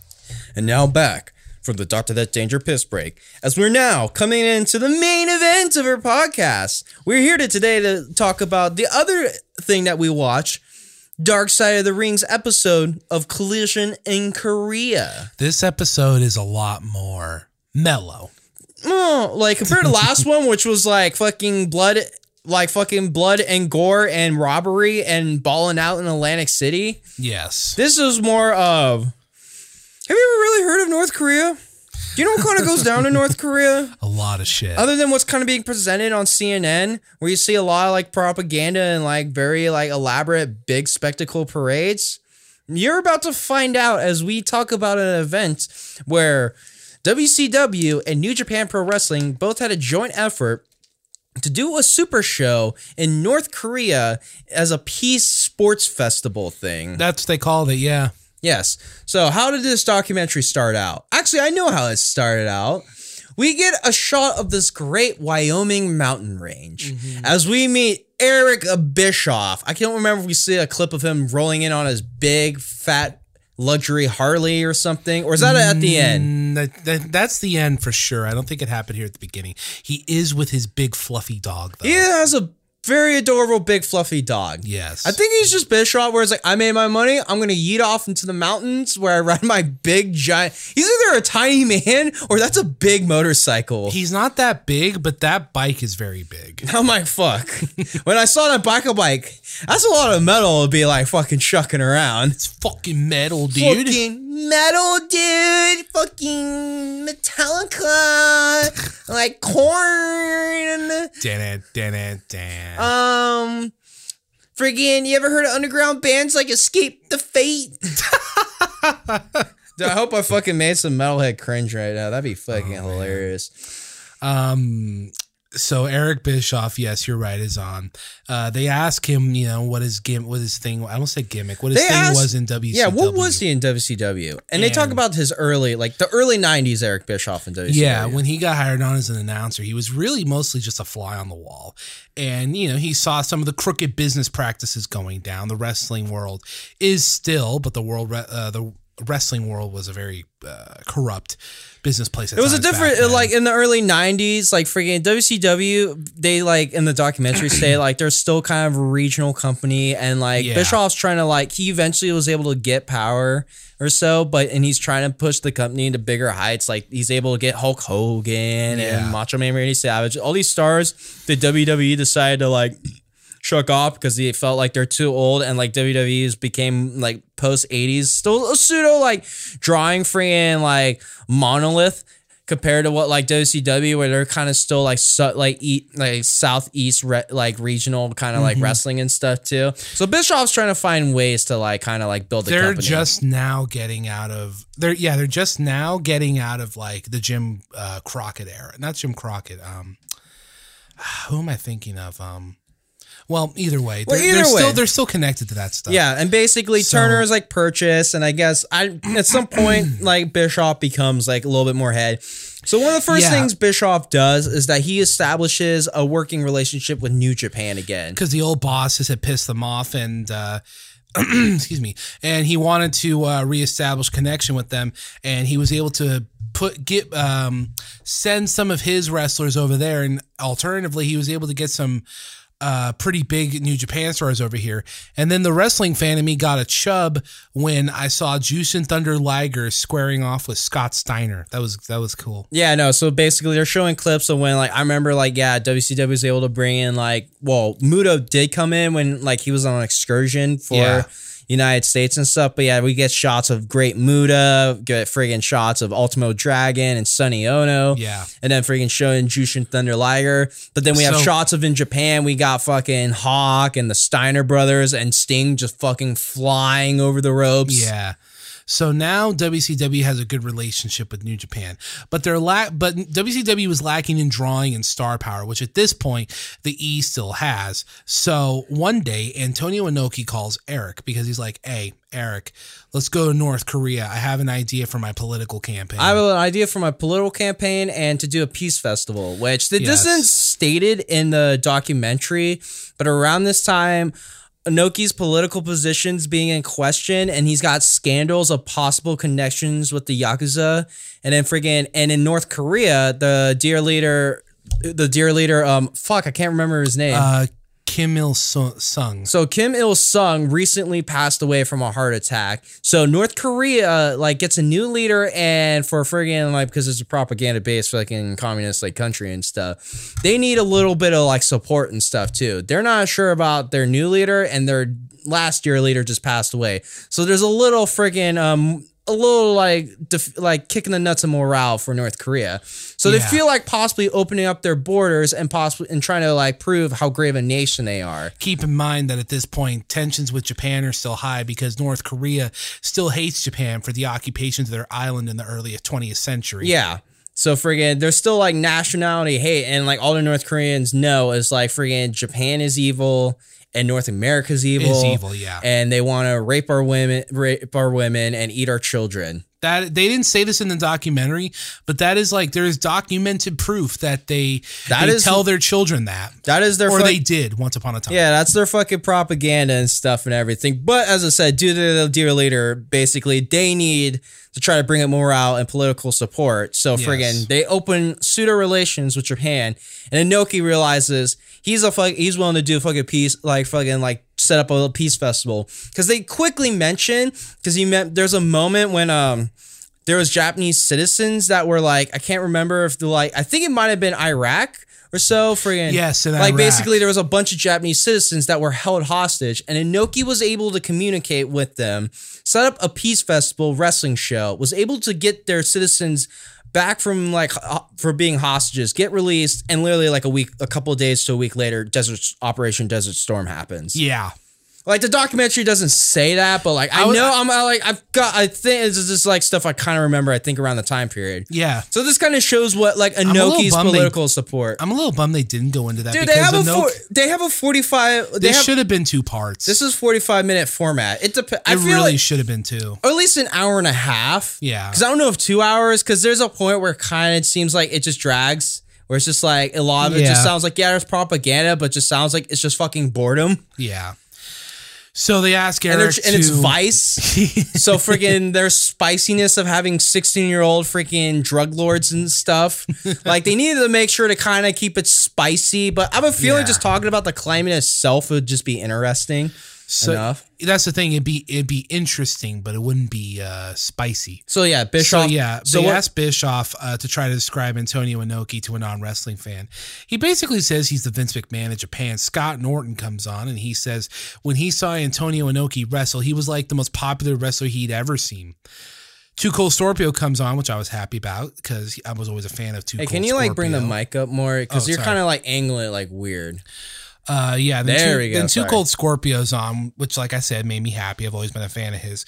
And he he makes mention of uh, when if you wrestled Antonio, when he smacked you, he said he smacked the shit out of you, and they show footage of him hitting someone, and the Oh, strike yeah, of his palm made him bleed. Seriously, like it, it was like a quick fucking like thing, but literally that's a hilarious fucking match because it's Antonio Inoki versus the Great Antonio, and the Great Antonio is this fat fucking piece of shit that wasn't really selling for Inoki, and he wasn't really cooperating. Like you can go find it; it's hilarious because then at just one moment, Inoki just starts beating the shit out of this fat fuck.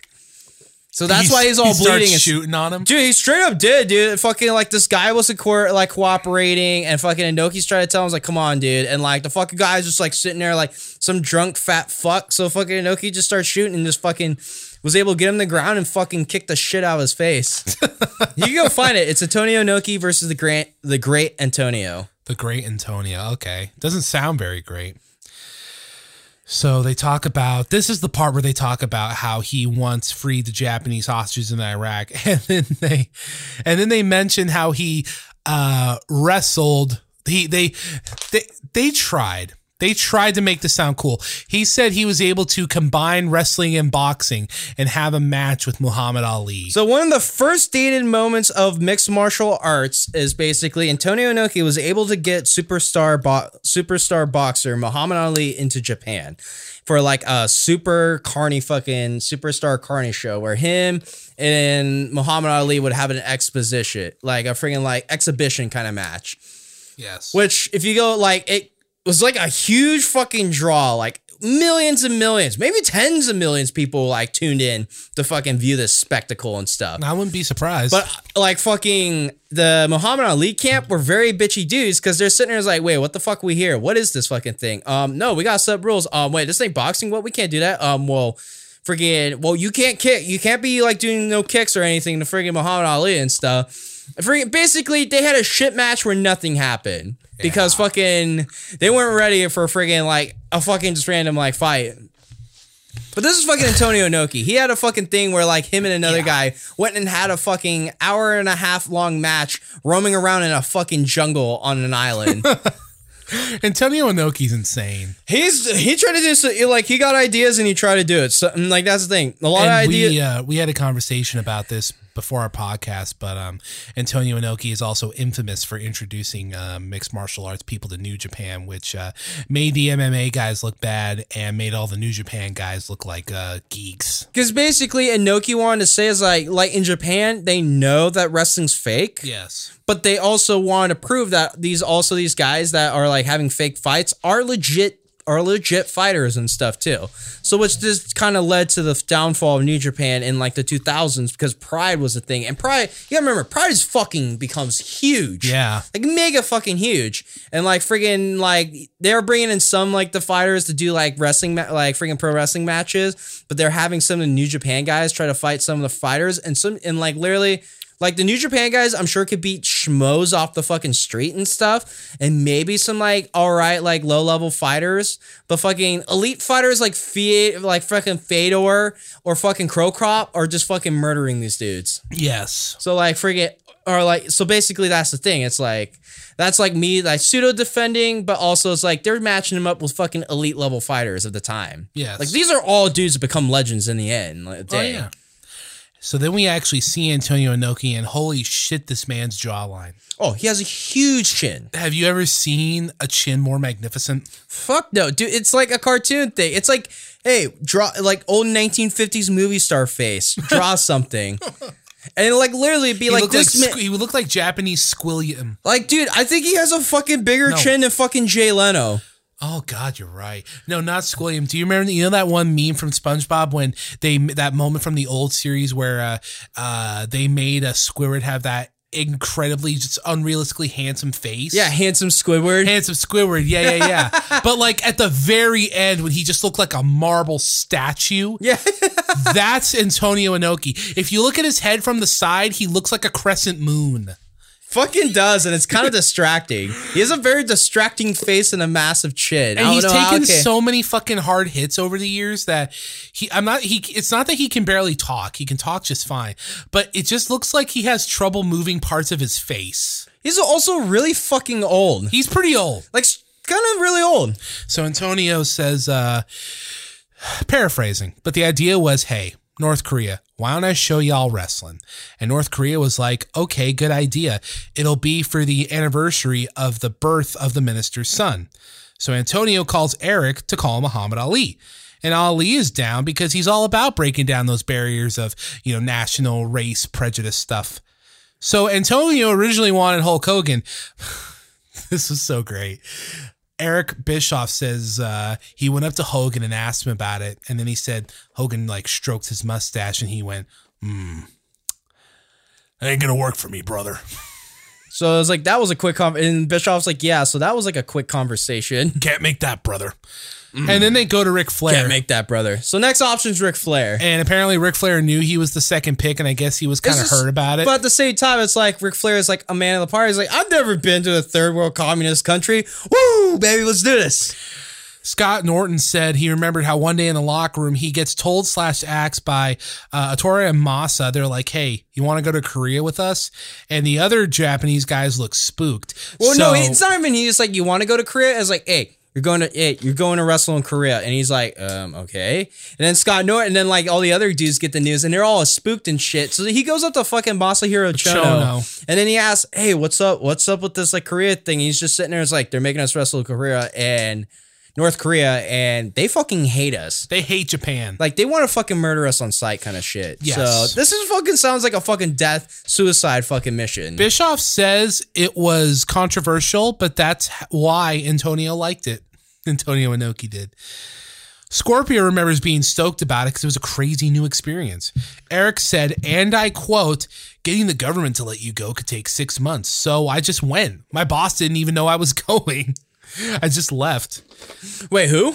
Bischoff. Oh fuck. Yeah, yeah, he said that. He said I he said he didn't even tell his boss he was going. He just they just all left. So the cast of people that went, the main people were Bischoff, Flair, and Scott Norton, Scorpio Sky, along with War, Road Warrior Hawk, the Steiner Well, I brothers. think both the Road Warriors. Was it just Shit, shit, well, They why- only said Road Warrior Hawk. well, he has an importance to the story. And well, no, he does, but you would they they said both Steiner brothers, and they don't mention them at all in the doc. Yeah, but friggin' dude, there's a lot. Well, okay, the Road Warriors, Whatever, and Road then, Warrior. and then um Crispin Waugh Chris Benoit.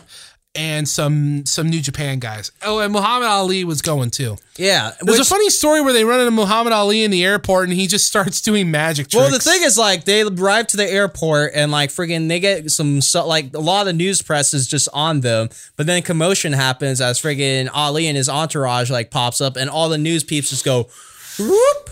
yeah. Like, just like, you know how Patrick was just saying, it's like, why don't we just take this fucking, like, our town and, move, it somewhere else. Yeah, and it's literally was just like oh, boop, and, like dropped him right there. But then Muhammad Ali, which they show a clip of a pretty Parkinson out for the moment, does a fucking slow burning freaking magic trick. it's pretty cool. But at the same time, it's like, and a lot of the boys were a little on nerves, like, well, we're kind of going to this third world country. They, I think we don't know how crazy it is. But then Ali comes up, does a magic trick, and it's like, Usa, I think we're at ease. I think we're at ease. So North Korea sends him a private plane. Norton says it looks like it's out of the fucking 40s. And apparently Ric Flair threw a fit about it because they don't say this, but from what I can gather, the shit looked like coach. And Ric Flair is all about that first class. Well, it's not even coach. This was a military transport, most likely built from the 1940s. Just That's this they said, yeah. death trap, and they're sitting there's like, oh, what the fuck are we in? Oh, what the fuck we in for? Scorpio mentions how when they fly over, they see from the plane the tanks and shit pointed at South Korea. And they get to the airport. They literally are just sitting there. They're flying over, and Uh-huh. Two Cold Scorpios like, all right, we see the fucking South Korea border, and all these cannons and tanks lined up, pointing off, and then it's just like, like, a miles of cannons and tanks. And then like a friggin' desolation land, and then they see the North Korea friggin' lines of tanks and cannons and stuff too. And he's just sitting there, is like, hmm, okay then. So um, they they get to the airport. There's no reception when they land. They get inside the airport, and it's like apparently packed with dust. It looks like it hasn't been used in years. They literally go in a room with like supposedly like two inches of dust on everything. yes.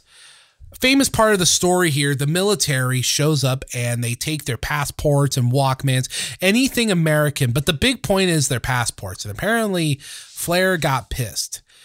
Let me meet Mike. Well, Chi- would you be fucking pissed? oh no, I I wouldn't just be pissed. I'd be scared. Yeah, they literally just come up and military officials just start yanking through their fucking luggage, ripping out any like this American fucking technology and stuff, and freaking then they just jack their passports and just sitting there is like, The Chad North Korea just walked up with them buff and shirtless, And then being they're, like, like, all sitting there- passports are cringe, virgin. and they're all sitting there. It's like, well, this is our fucking livelihood, our passports and stuff. Well, too bad you're in North Korea now. Keep get walking. yeah. And they each like all paired up, and they get all friggin' like, what was it like friggin'? They mentioned that in a minute, but yeah. Um, before that, they we meet Mike Chimley or whatever from CNN, um, who was there at the time, like He- reporting on it. He's he's disconnected from the story as far as the wrestling perspective goes, but he does a pretty interesting job. The little screen time they gave him for uh, kind of painting the backdrop of the whole thing, like, Like besides the wrestling stuff. yeah. So yeah, everyone's paired off in twos, and they get assigned an attaché, an attaché, basically people that are going to follow them and watch them. The woman that follows them said that he was the seventh. No, you mean Bischoff? Bischoff was the seventh American on North Korean soil that hadn't been shot down or was a prisoner. And he's like, and then, then Bischoff realized, oh, I think now I have perspective of what the fuck I'm in. At. I want to ask your opinion. Like, imagine you're in Eric Bischoff's shoes and you hear something like that. Even taking out the fact that you're Japanese, that'd be even worse. But like, you hear this North Korean woman tell you that. Like, I'm just speaking from my perspective. At that point, don't you just kind of fear for your life? I would just go, okay then. I'm gonna act on my best behavior. yeah, exactly. I hope. I'm just gonna. I would just go. I'm gonna. I would knock on some wood or my penis and head Oh my because. I would say is wood and just hope for the best. That's literally all I could do. and yes, I'd be in fear for my life, but I just sit there. I was like, okay then. so. I'm not sure if I'll be sleeping all right tonight. I might have some. I might be like. Oh, I wouldn't. thoughts. So Sonny Onoos comes on and he's saying they wanted to keep track of everyone at all times. Then he goes into a quick little bit about what his job was and he was the liaison between New Japan and WCW. Sonny Onoo then says his government told him that if he goes on this trip, they cannot guarantee his safety. at that point, don't you just kind of fear for your life? I think you would. Yeah, I think you go like, The oh, government told him Your you own government- might die. your government told you, yeah, we can't guarantee you safety, so you're kind of fucked, my guy, if You're you do this. super fucked, my guy. So when, when they're there, they for uh, when they get to the um when they get to Korea, they force everyone in a very televised event. They forced everyone to take flowers and place them on the grave of their departed leader. and they this mention fucking super statue. yes, dude. This this thing is taller than um. What's what was the famous statue in Russia? Was that the Lenin statue or I don't something? know, but this well, still, a- it's taller than that. It's a massive fucking statue. It looks like it's taller than Disneyland for the dear Castle. leader that passed away, and basically for proper propaganda. Sorry, you can't say the word. Basically, Propaganda. Yeah, they all gave him a bunch of fucking bouquet of flowers to lay down in front of the statue to, for like to pay respects to the dear leader. Yeah, because the news painted it out like, oh, they were so excited to be in North Korea that oh, they just they just had to pay their respects to their fallen leader. Yeah, the North Korea propaganda setup going on. And it's that or get shot. Your choice, bro. It's either hey, No, it's literally that. So, it's yeah. literally that. So yeah, lay flowers or die. And I'm like, I think I'm fine just laying some flowers and go like, oh hey, hi great leader. You're so awesome. You have big majestic penis. You never you don't poop.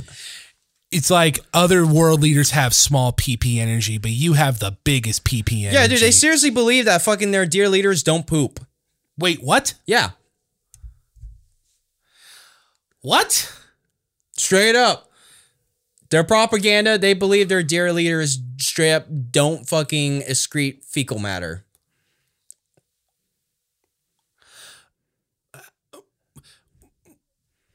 Uh, so anyway, Do you understand the fucking North Korea climate? every time I think I do, I hear something else.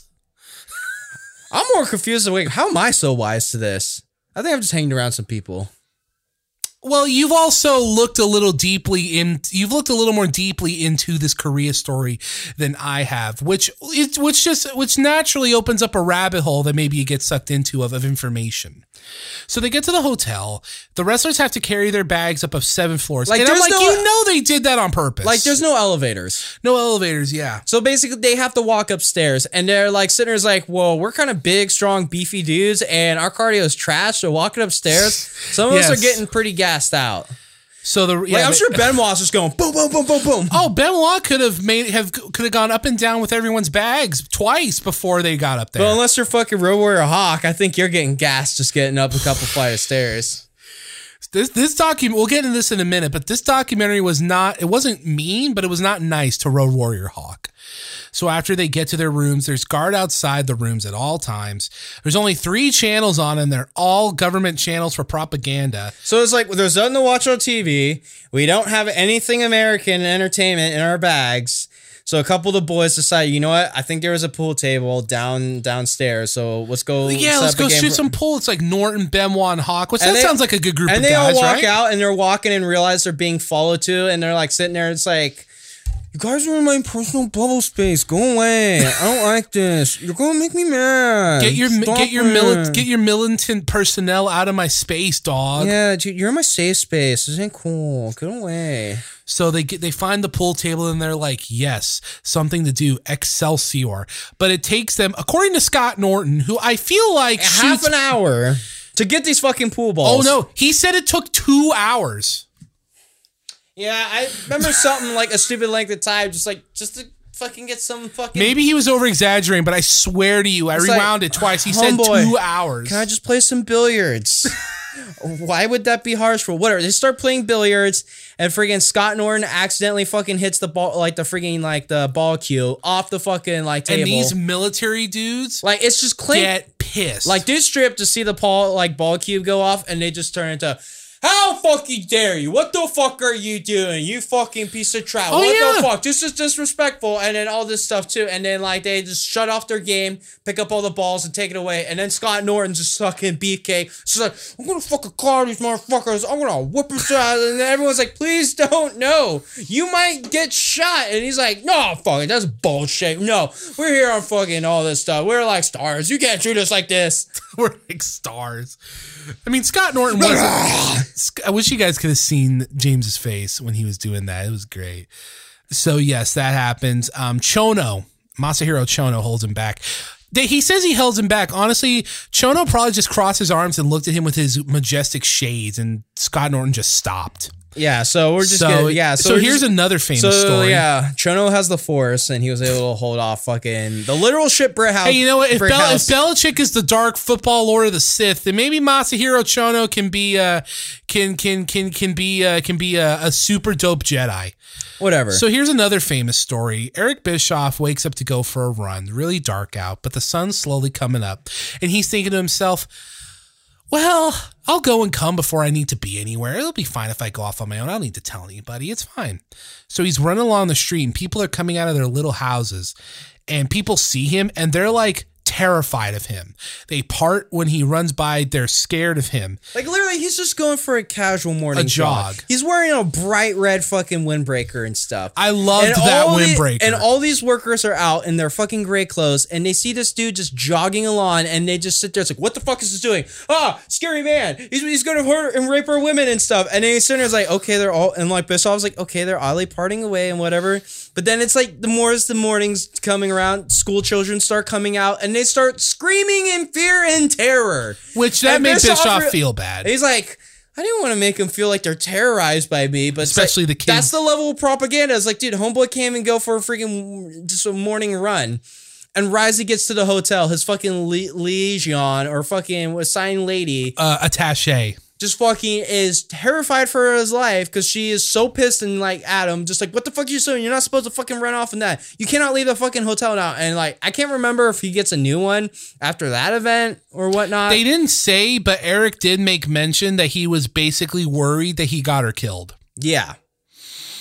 I hope to God he did not. I hope the fucking God he did not.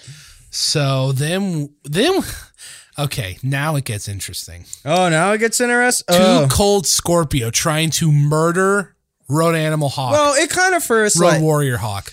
yeah, because freaking Too So- Cold Scorpio kind of Yeah. brings up like he has a little heat with Ric Flair. because basically he feels like Flair cost him his job and screwed with him during a thing.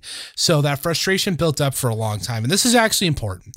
So Scorpio's on the bus, and for whatever reason, Hawk gets on the bus. And like Hawk was his uh Hawk was Flair's freaking buddy up for the North Korean yeah, buddy they were system. they were paired up. So Flair comes out of the hotel. He's kind of like looking around. He's, He's looking like- around, and Hawk's like, "Oh, what's he looking for? He must be looking for me. He must want me to ride with him." And then this is so surreal for me to say because Too Cold Scorpio says to Road Warrior Hawk about Nature Boy Ric Flair on a bus in North Korea. Fuck that pussy. Let him ride by himself. And then fucking Hawk sitting there is like, and then Hawk is frustrated. Is like, you can't talk about my friend like that. It's like, no, fuck him, fuck Ric Flair and all that shit and all that stuff so too. Scorpio Hawk is unfortunately passed away, so he was not here to defend himself.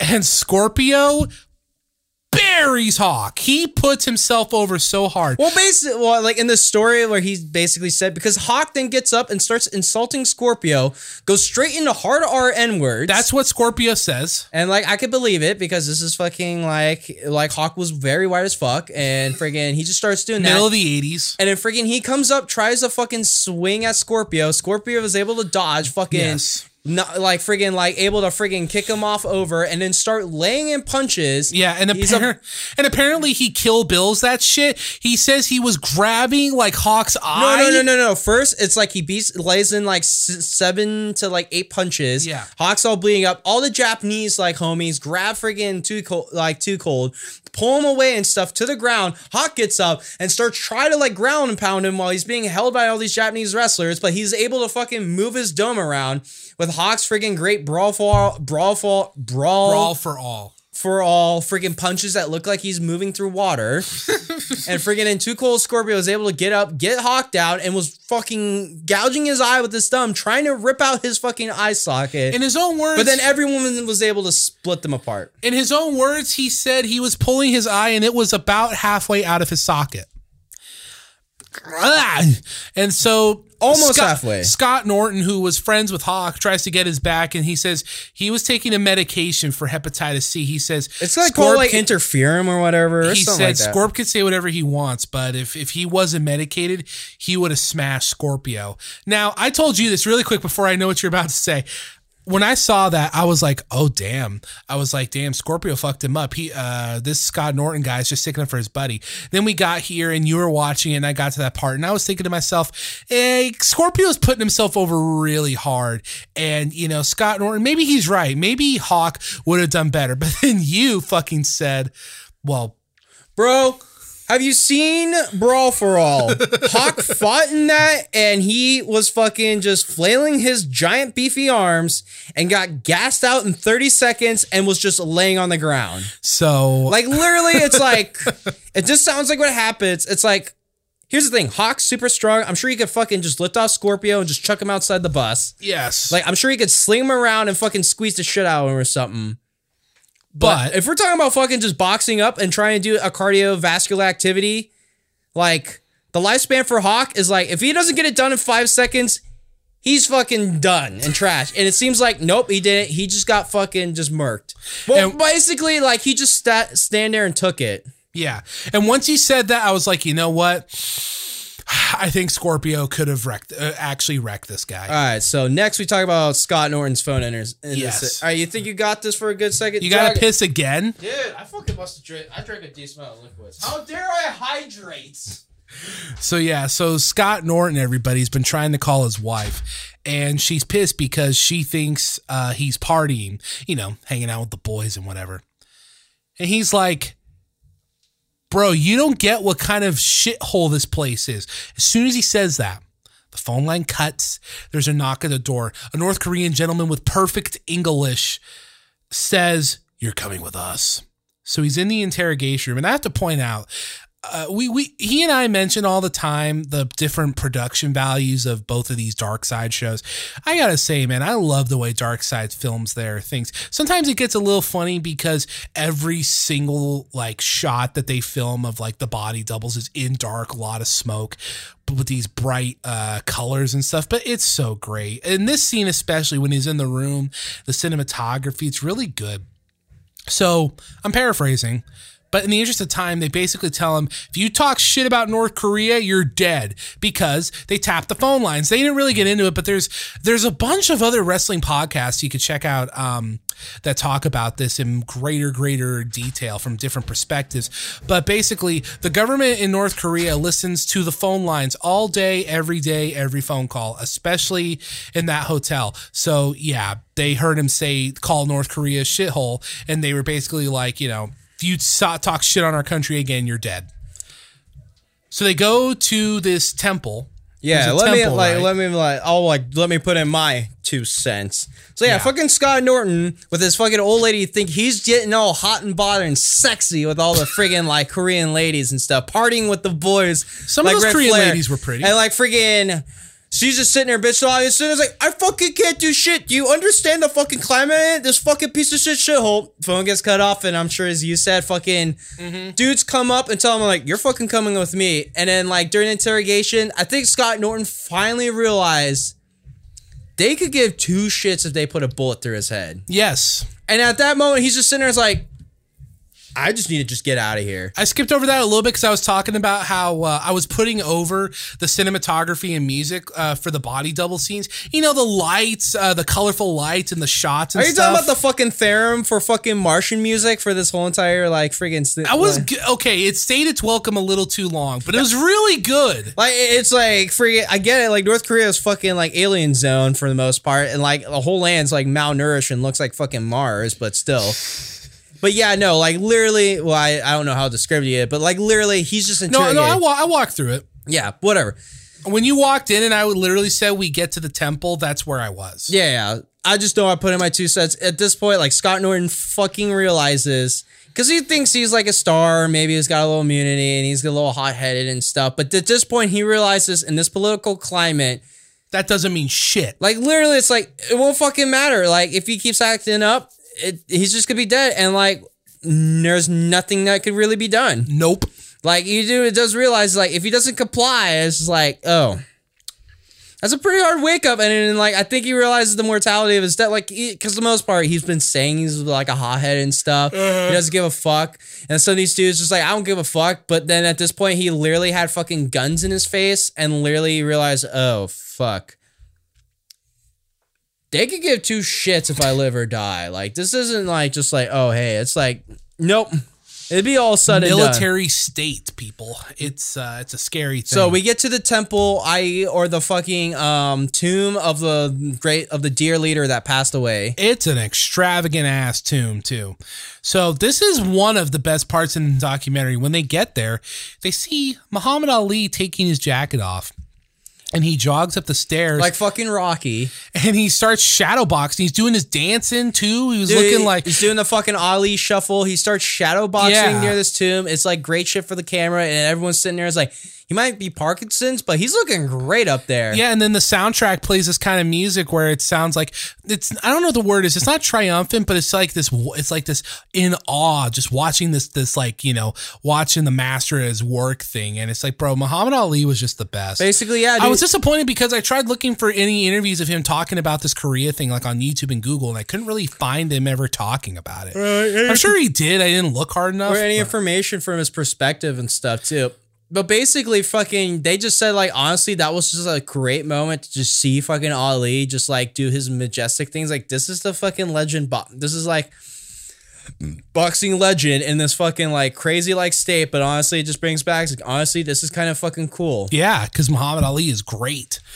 But then So- after that, with Too Cold Scorpio, Hawk and Scorpio too. So they go get their big dinner with like steak and no, is- no, what you're missing is like after the fucking dear leader said like Too Cold Scorpio. oh won- right, I forgot they like literally yeah. like freaking after the Ali things like honestly it was uh, like you know what I think the moods are good so he wants to go up to fucking Hawk kind of maybe apologize to thing and he's like hey Hawk just what's up and literally Hawk just fucking sucker punches him no rhyme or reason and freaking Too Cold Scorpio is like oh this you motherfucker motherfucker! and like they about to fucking go at it, but then everyone fucking breaks it up too. And like literally now they're at their fucking nice life. They're like wine and dine freaking steaks or noodles or shit or Yeah. whatever the fuck they can eat. with stainless steel chopsticks, which fucking.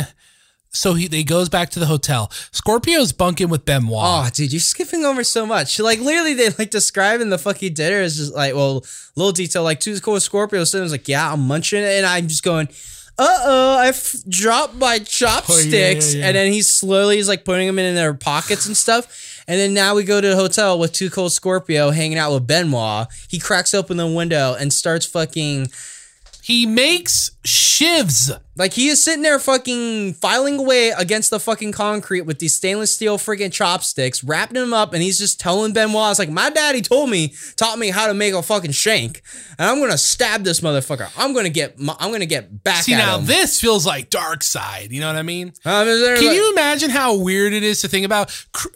This is this is uh this is fucked up, but uh do you know how it's really feels weird to me that Chris Benoit is trying to talk someone out of murdering someone? Nah, that's kind of surreal when you think about it. Yeah, But I don't know. if This is a Chris Benoit with like fucking mush for brains. I'm surprised Chris Benoit actually. juice to the fucking gills. I wonder how. There's a difference between this young, pretty like swole looking mullet, free, mullet. did he still have his mullet at this point? He should. Good. It's like yeah, it's mid '90s. There's a mullet Benoit 80s. compared to fucking 2007, fucking Guido hairdo, fucking road maps for fucking veins and arms and everything. Yeah, Just that mad, talking greasy man looking dude. I'm like, there's difference between those Benoits, and like, I'm not defending Benoit what he did because that's all levels of pure fuck uppery. But like, His theme song in WWE was so good though. yeah, They know. Okay, so he makes a shiv. So now they're driving to the event and they see a shitload of people walking the event. The numbers jumped. At first they said it was like 170,000, but then like at the end of the thing, I think it's the first night. I think the first night was like 160 to 170 thousand, but then the next night was 190 thousand. Okay, I don't think they 'Cause this they was a two-night event. No, it was two night. I don't remember if they specified that. But anyway, so Norton is like, "Bro, this is sick. They're here to see us." And the driver's like, "Oh nah, force attendance. If they don't go to this, they die." Oh, oh.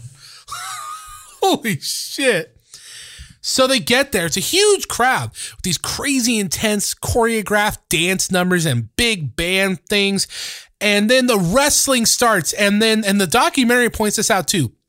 It's like everybody there collectively realized the North Koreans have no idea what the fuck wrestling is. Oh, pro wrestling. Pro wrestling. It's Because they thought this was going to be like the Olympic wrestling sport, but no, they're saying No. something else. Like literally, they talk about how like the opening ceremony festival is just this huge, crazy spectacle and stuff for all the cameras, and then once the wrestling starts, the Korea crowd is just sitting there, dead They're pa- dead face, just going, "What the fuck is this?" Yes, some are grimacing, some are going, huh? Some are going, eh. Some are like eating and falling asleep. Like fucking Ric Flair's hanging next to a fucking official, and he's like breaking, like he's like poking logic into the fucking fake, like fake fighting and stuff. And Flair's like kind of like telling like little things, but then Flair realizes, oh, these people aren't smart enough that this is fake. Yes. Oh shit! Do you think it would have been better if American fans were educated like the Japan ones, like just straight from the jump? They were just like, hey, it's scripted. Or whatever, but fucking, it's just like it's Yeah, supposed so, to. yeah, the basically, it's a fucking dud. Yes. But then the documentary takes off talking about Inoki and the quick story of Rikidozan. This is really interesting. So Rikidozan was North Korean, and they kept his nationality. He tried really hard to keep his nationality. Like basically during the Japan, secret. yeah, basically during the Japanese occupation in his youth in Yeah. North Korea, he was able to actually escape from North Korea, go to fucking, uh, go to Japan, learn under, learn under. I'm guessing was it fucking Karl Gotch? I thought so. Yeah, so he learns under Karl Gotch and starts like doing the pro wrestling thing, and actually becomes a huge star because this is post-war Japan. And post-war, post World War II Japan's pretty fucking wrecked from America. They got bombed twice and shit. Yeah. So fucking them, Rikidozan being a star, helping morale, like go like beating freaking American wrestlers and stuff in front of Japan and stuff, was able he becomes a huge wrestling star. And then he trains like an Antonio Inoki and Great Baba and other peeps and stuff too. But where they go in the story is eventually realizes there's a point where like near like like kind of like I don't know where exactly in the timeline. It could be 60s or maybe it might be 60s ish or so. The Yakuza finds out he's not Japanese He's North Korean. and fucking uh, national national nationality hates um, exists very prominently in the 1960s. So he gets fucking murdered in cold blood. because uh yeah japan uh, because japan has a has really big nationalism issues So they the- still kind of do today But the reason why we went on that is that freaking I guess Inoki's able to tell the story Mm-hmm. and say that freaking he died freaking showing how proud of a North Korean he was. Yes. And thus then bringing the people realize he was like Inoki was trained and brought up by Rikidozan, a proud North Korean. Mm-hmm. So in thus turn, his little like his freaking like the, his little trainee, his apprentice or whatever, friggin' is just like he's an honorary North Korean. So then Flair is like in the main event wrestling with them, and Flair in classic heel fashion goes old school, and Yeah. basically the crowd eventually erupts and starts having fun, enjoying themselves as they're watching their hero take on this silly bleach blonde, crazy like friggin' leather tan man. Oh, yeah. beat him up, but every time, but Inoki's able to like get the upper hand and stuff. Eventually, he wins the match. it's really like, it's really incredible it's wrestling magic because you know it starts off much of the same. The crowd's dead for the whole thing but then they Dude, get going. crowd like the first night total dead, the second night total dead, and they even get they might even start getting like making some weird noises when they're watching the women wrestling. Because I they realize like wait women could be athletes or something? This is weird or something. What Yeah. the fuck is this? Why are the women doing this as they're seeing And- crazy ladies like freaking Bull Naka- Nakano with their freaking giant freaking like tubed up hair and Yeah, stuff, yeah. wearing fucking Megadeth shirts or something. that was sick the fucking metal waifu queen, bro. So it's it's really interesting because it's it's um the crowd just gets into it and you know the uh, Scott Norton says this is a testament to Ric Flair. Some might say it's an testament to Antonio Inoki. I think it's an testament to just the magic building a that- story, a simple story of like, hey, this is our national hero. Shut up, Bryan Alvarez. No, actually, just- that's Garrett. I, I just I just think it's a testament to what wrestling can make people feel. These two went out there and they woke up an entire nation of people by themselves. It's great. It's cool. Good shit. It's yeah. great. And friggin' yeah, and then like it's hilarious too because Flair also flexes on that too because people's like, wait, how are you able to get them to? It's like I'm just that good, baby. Woo. Well, yeah, of course he said that. I'm sure Yeah. Inoki would say something similar. But Yeah, yeah, but well, Inoki actually was able to like promote himself as like an honorary Korean, Yes. North Korean. So friggin', of course, and once the match is going and people have something to get behind and stuff, I was they, gonna ask. He didn't technically lie, did he? I don't fuck it about him being Rikidozan's friggin' No, no, friend. no. That's the truth. I mean the part about him proclaiming his love for North for North Korea. I think he just said he was an honorary. Hmm. I don't know if that's like I proclaim. Well, they all have to proclaim their love because Yeah. they were forced at gunpoint to say that. So So the rest, so the documentary wraps up pretty smoothly in these last few minutes. Uh, Hawk and Scorpio run into each other in an elevator, but they don't fight. They kind of squash the beef. Hawk is very real with Scorpio, and he's like, "Look, man, I was- honestly, I don't have my smoke. I ain't got my stare. I ain't got my steroids." I literally don't have much of my medication, bro, Yeah. and I'm kind of feeling trash. And honestly, I'm sorry, but Scorpio, he's still ready to go. It's like, hey, if you want to sell this, the don't you get shiv is still in his pocket. Yeah, he's still from two days like ago. two gold's ready to go. And yeah, they kind of gloss over all this, but tensions are high and stuff. But then they just get to Japan. Uh, everyone's stoked. Ric Flair kisses the ground when they get back. Um, Like literally, it's like they're it's like it's fucking they're all mentally tired. They're physically tired because they've been like stayed up and gotta do all this fucking crazy shit and they're all worried for their like fucking health and safety and their lives and stuff. But really once they get off the plane on fucking tarmac in Japan, Ric Flair's just in there in his three thousand dollar suit, alligator Yeah. shoes, start kissing the ground, and he's just like, Woo! I love Japan! Oh, it's so good to be back. there's this weird Woo, part. There's, this- there's this, Ah! there's this weird part where narrator Chris Jericho says um, that this shows an interesting parallel between North Korea and wrestling itself, both of them blurring the line between fiction and reality. And I'm like, what?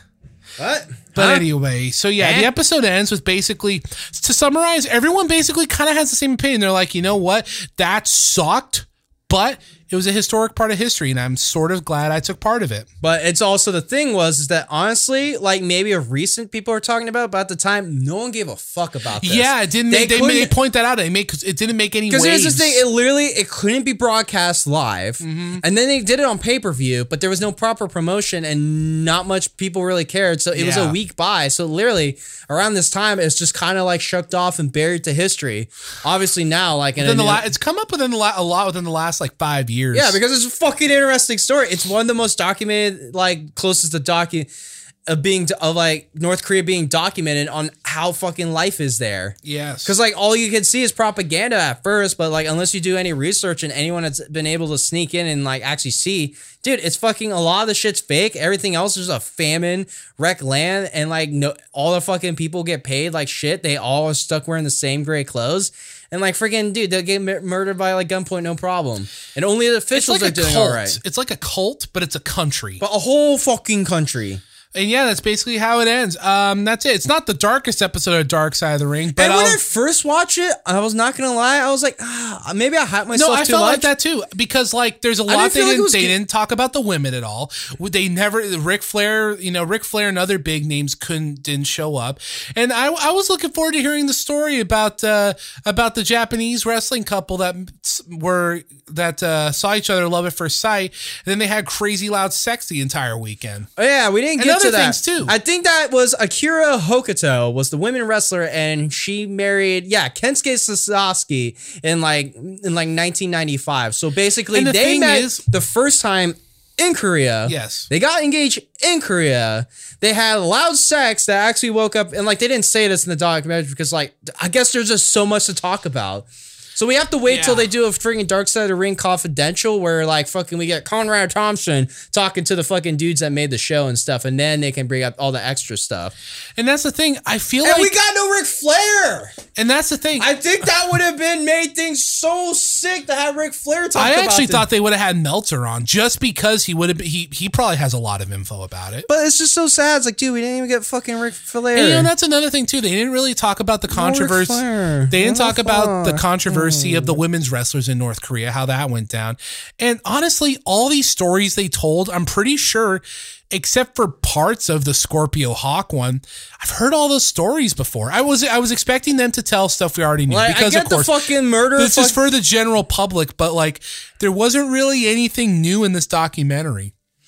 that I didn't already know. Well, there's a difference between you knowing and like the fucking no, that's the point. So I get it. I get why they did that. And like friggin', I was hyped I, up I for didn't it. learn anything new. But that's the thing. We also know about Pillman and stuff and like all these Yeah. other stories. So it's like, I just, when I first watched it, I didn't think it was good. But when you showed up and I was taking notes and you were hanging with me, I think this is a pretty fun episode with a homie. Because at least you got something to react or crack jokes to. When you're kicking it by yourself, it's like, it's kind of an all right episode. Like, I wouldn't say it's like there's been better Dark Side of Rings, but some Dark Side of Rings were kind of like what else. And I thought it'd be a little bit more sick. But at the same time, it's like they decided to do more of the narrative of like Scott Norton and then the narrative fucking Too Cold Scorpio and Hawk. And part me could give a fuck about that narrative. I feel like Flair would have been more interesting and more Bischoff and stuff. Like, yeah, they did him in running, like running and freaking running around and stuff. But literally, it was mostly the narrative, like, so like literally like people who might actually die. So I guess that might have been. But I feel like the other narratives of them actually describing what the envi- like the environment of North Korea is like lo- would be more interesting. But here's the thing, I know like the story and stuff too, where I know like a decent amount of the story and stuff too. So like first time people actually hearing this could be like they could actually hear what's all tripping out, but we also didn't get too much description other than like it's the propaganda, but not really the physical description of like what it actually looks like in fucking North Korea and stuff too, which that's pretty fucking shocking, but you can only do so much in a 45 minute format, so. That's what I was saying. I feel like And I feel like they did their best. could have had a part two. like I feel like they did their best, and like friggin', I wish we got Flair, but Noki was cool to see Inoki, and friggin' Scott Norton was cool, and Too Cold Scorpio was cool. So it's like I'd still say it was a good episode. But now then, time for the friggin' final showdown. Which do you think would you prefer, Bill Belichick or Dark Side? You know, I'm gonna give it to Dark Side, like I was originally going to. Wait, but I mean, I'll- sorry, I'm in football or wrestling. Sorry, That's what I meant. I'm gonna give it to Korea to wrestling again. But you know what? I gotta be honest. Watching it, I was like, this is infuriating. Talking about it with you, that Belichick documentary is really entertaining. It's completely ridiculous and preposterous. oh, it's fucking dumb and crazy, but, but like, it's really entertaining. And this one was interesting, but it's stuff I've heard before. But I can't. I almost want to give it to Belichick in some ways. There's part of me that I- wants to give it to Belichick because honestly, Korea was just kind of no. I'm just gonna give it to Belichick. I was coming in not to like, and but I actually like was enjoying it like that fucking episode. Like Belichick sucks, but at the same time, I explain it's like I've heard like these stories in motorsports too, and if anything, I'm just sitting there it's like, why didn't fucking other people start doing what Belichick does? What's preventing anyone else? It's just like my thing was dark. It's just still like the critique of dark side of football is that like it doesn't come off as dark side as like friggin' of like dark side of the ring. Because Yeah. like if you ask me which one's darker, I'm gonna still say dark side of the ring. Oh yeah, this is that's one like- of the lighter episodes of Dark Side of the Ring, and it was no, no, you talking about? You're getting fucking held at gunpoint in a fucking foreign land with Okay, no that's fucking still- okay, like still with no pretty dark. protection. I'm No, I like- know, but if you compare it to But the uh, maybe they didn't like fucking uh, pound that in. Yeah. Or maybe I'm just more just used to it because I've like heard this story like a fuckload of times and researched it more and stuff. So friggin' like it's what else. But like friggin' I'm gonna tell you what the dark side of football compared to the last the first episode with the wide receivers. oh, this is way better. Oh, like it was a way better show, way more engaging. I thought it was kind of sick, but you know what? I'll be controversial. Like I'm more of a wrestling guy, but like the Bill Belichick story was pretty entertaining. And literally by the end of the story, it just became of oh, people start doing what he did. I'm like, yeah, well, wouldn't that be the fucking solution? Yeah. And oh, California cool Tom Brady. the epitome of California cool. I think Collision of Korea, I'm just more disappointed. Belichick got a little bit more emotion out of me and it was a little bit more engaging. But if you ask me which one was more dark side, it'd be just fucking. Well, yeah, wrestling's the way yo, darker yo, one. fucking gunpoint in fucking Korea while also two dudes are trying to murder themselves. Uh, like one's trying to rip out a dude's eye and then decides to make a shank to try to murder him cold blood on foreign land. I'm like, more dark side, but like, if you ask me which was a better like show, I'm still gonna give it to fucking Belichick. But it, the, like the only issue with dark side of football is like, oh no, you're disgracing our like prestigious sport. Ooh, boo hoo. Oh my god, so dark. I'm like, maybe we'll get to like, maybe the Raiders will get some fucking murders or something. Come on. Oh yeah, the Raiders one that bro, even if it's not the Raiders, like there's so much dark shit you can go in with football. It's like, have none of you guys ever seen any given Sunday? It's really easy to look into the dark side of football. It's just like maybe just like they're trying to play it safe right now, I guess, but they're not jumping in. You could give all of it like these past two episodes. It's like we don't know. We'll see once like the Raiders comes in. Yeah. like they did step up in darkness, but it's just like cheating. But the thing is, but is at the same time, it's like. As I said, someone from motorsports, it's like that sometimes is the game. If you want to get ahead, you got to exploit the rules. But the thing is, is that they're sticking to the 2000s. The Raiders thing, I read the synopsis. It kind of talks about him a bit, but it seems to focus when we hired, uh, when we got Bill Romanowski, aka Romo, well, the original Romo, um, and like. And, and like yeah, but he was only with us for two three seasons, so they're sticking to the uh, to the two thousands. Wrestling goes back and forth between the seventies, eighties, and nineties. yeah, it's pretty expand, but that just explains the difference between crews. No, you're right. And I you're felt right. like the Belichick one was a little bit more smoother of a, like a show itself. So oh yeah, I'll give it to Belichick. You fucking dark Sith Lord of fucking football. See, I almost want to give it to them, but I can't. But I also Hey, feel, your own person. Choose. But I was kind of let down by the Dark Side of the Ring one too. So I don't know. I don't want to say they quote unquote both win. They don't both lose, but I don't want to say they both win. So if I have to make a choice, I think I'll go with the wrestling one. Hey, go for it. But yeah, Um, it's like honestly, if you ask me which I was like more like enjoying, like here's the thing: I like the collision Korea when I'm hanging with the homie, but part of me for some of the episodes, like I don't know, I feel like part of it could have been done better. The Belichick Yeah. one, when I'm sitting there, is like, could there be a better Belichick one? The only way they can make it better is just I don't know if they pff, didn't gloss over the cheating and try to because that's what holds me back is the fact that they just gloss over the cheating. Like it's part of the story but they still try to present him as like a detrimenter and a badass and like this this this mysterious person that football teams were afraid of. I didn't say this when we reviewed it but there's a point where one of the guys talking says i think some of those teams lost before the game even started because of because they were intimidated by Belichick. So when- they say shit like that, because Dark Side of the Ring, even Brian Pillman, who has a Oh, really sad story, because it's just that- like the fucking the sadness in the end. Yeah. and fuck, dude, the fucking just my- the, my- the post like post Pillman death is just even gnarly. well, I was gonna say, There's like moments of fuck your GameCube. Like, yeah, I say it's like make it funny, but it's like, dude, that fucking sucks for Brian Pillman Jr. Oh, and no, he yeah. like admits it. I'm like, dude, fuck, homie, no. Well, that's my that's my thing is that that's my thing with, with Brian Pillman Jr. You could make the the totally logical argument that they didn't rake him over the coals enough for his infidelity, but. the- But besides that, I mean, even though he was really sympathetic, very sad story, they still took the time to show you, hey, this guy wasn't a saint. He he did he he made a lot of bad decisions and did some messed up stuff.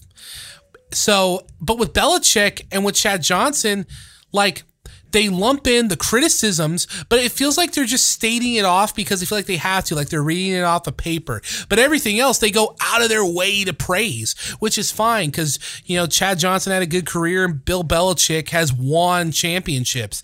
But they skirt around it. Dark Side of the Ring, when they talk about people, they go into, hey, this guy's got a sad story, but he did some fucked up stuff. You know, I mean, Chris Benoit's the obvious one, but he even did whack stuff before the end of everything. yeah, yeah, no. So that's one of the reasons why I like Dark Side of the Ring more is because it it doesn't it doesn't black and white things or try to make it easy. Football, the football one just feels like it was like streamlined for a more casual audience. and maybe that's what they're doing for it. Because here's the thing: it feels like two different staffs and stuff. it really does. And like, if you ask me which was darker, I'm gonna go with Collision Korea. But if you ask me which one was a little bit more of a better show, and for it's going off that, I'm gonna go with Belichick. Like friggin', because I didn't know much about Belichick, and honestly, it was kind of interesting. And then as I said, I should have been hating on the cheating, but I'm a fucking dude that likes motorsports and stuff. And like what Belichick's doing, it's like, dude, I've heard these stories before, and these sometimes these stories are like hero stories. So it's like, and in the end, I'm oh, just Belichick's no hero. Oh, he's no hero, but in the end, it's just like it finally comes down to like, and like people start doing what he's doing. It's like, I'm like, why not just make fucking rules about fucking like videotapes and stuff too? You're just making like odd things like, oh, he did just one little thing. Oh, it's controversial.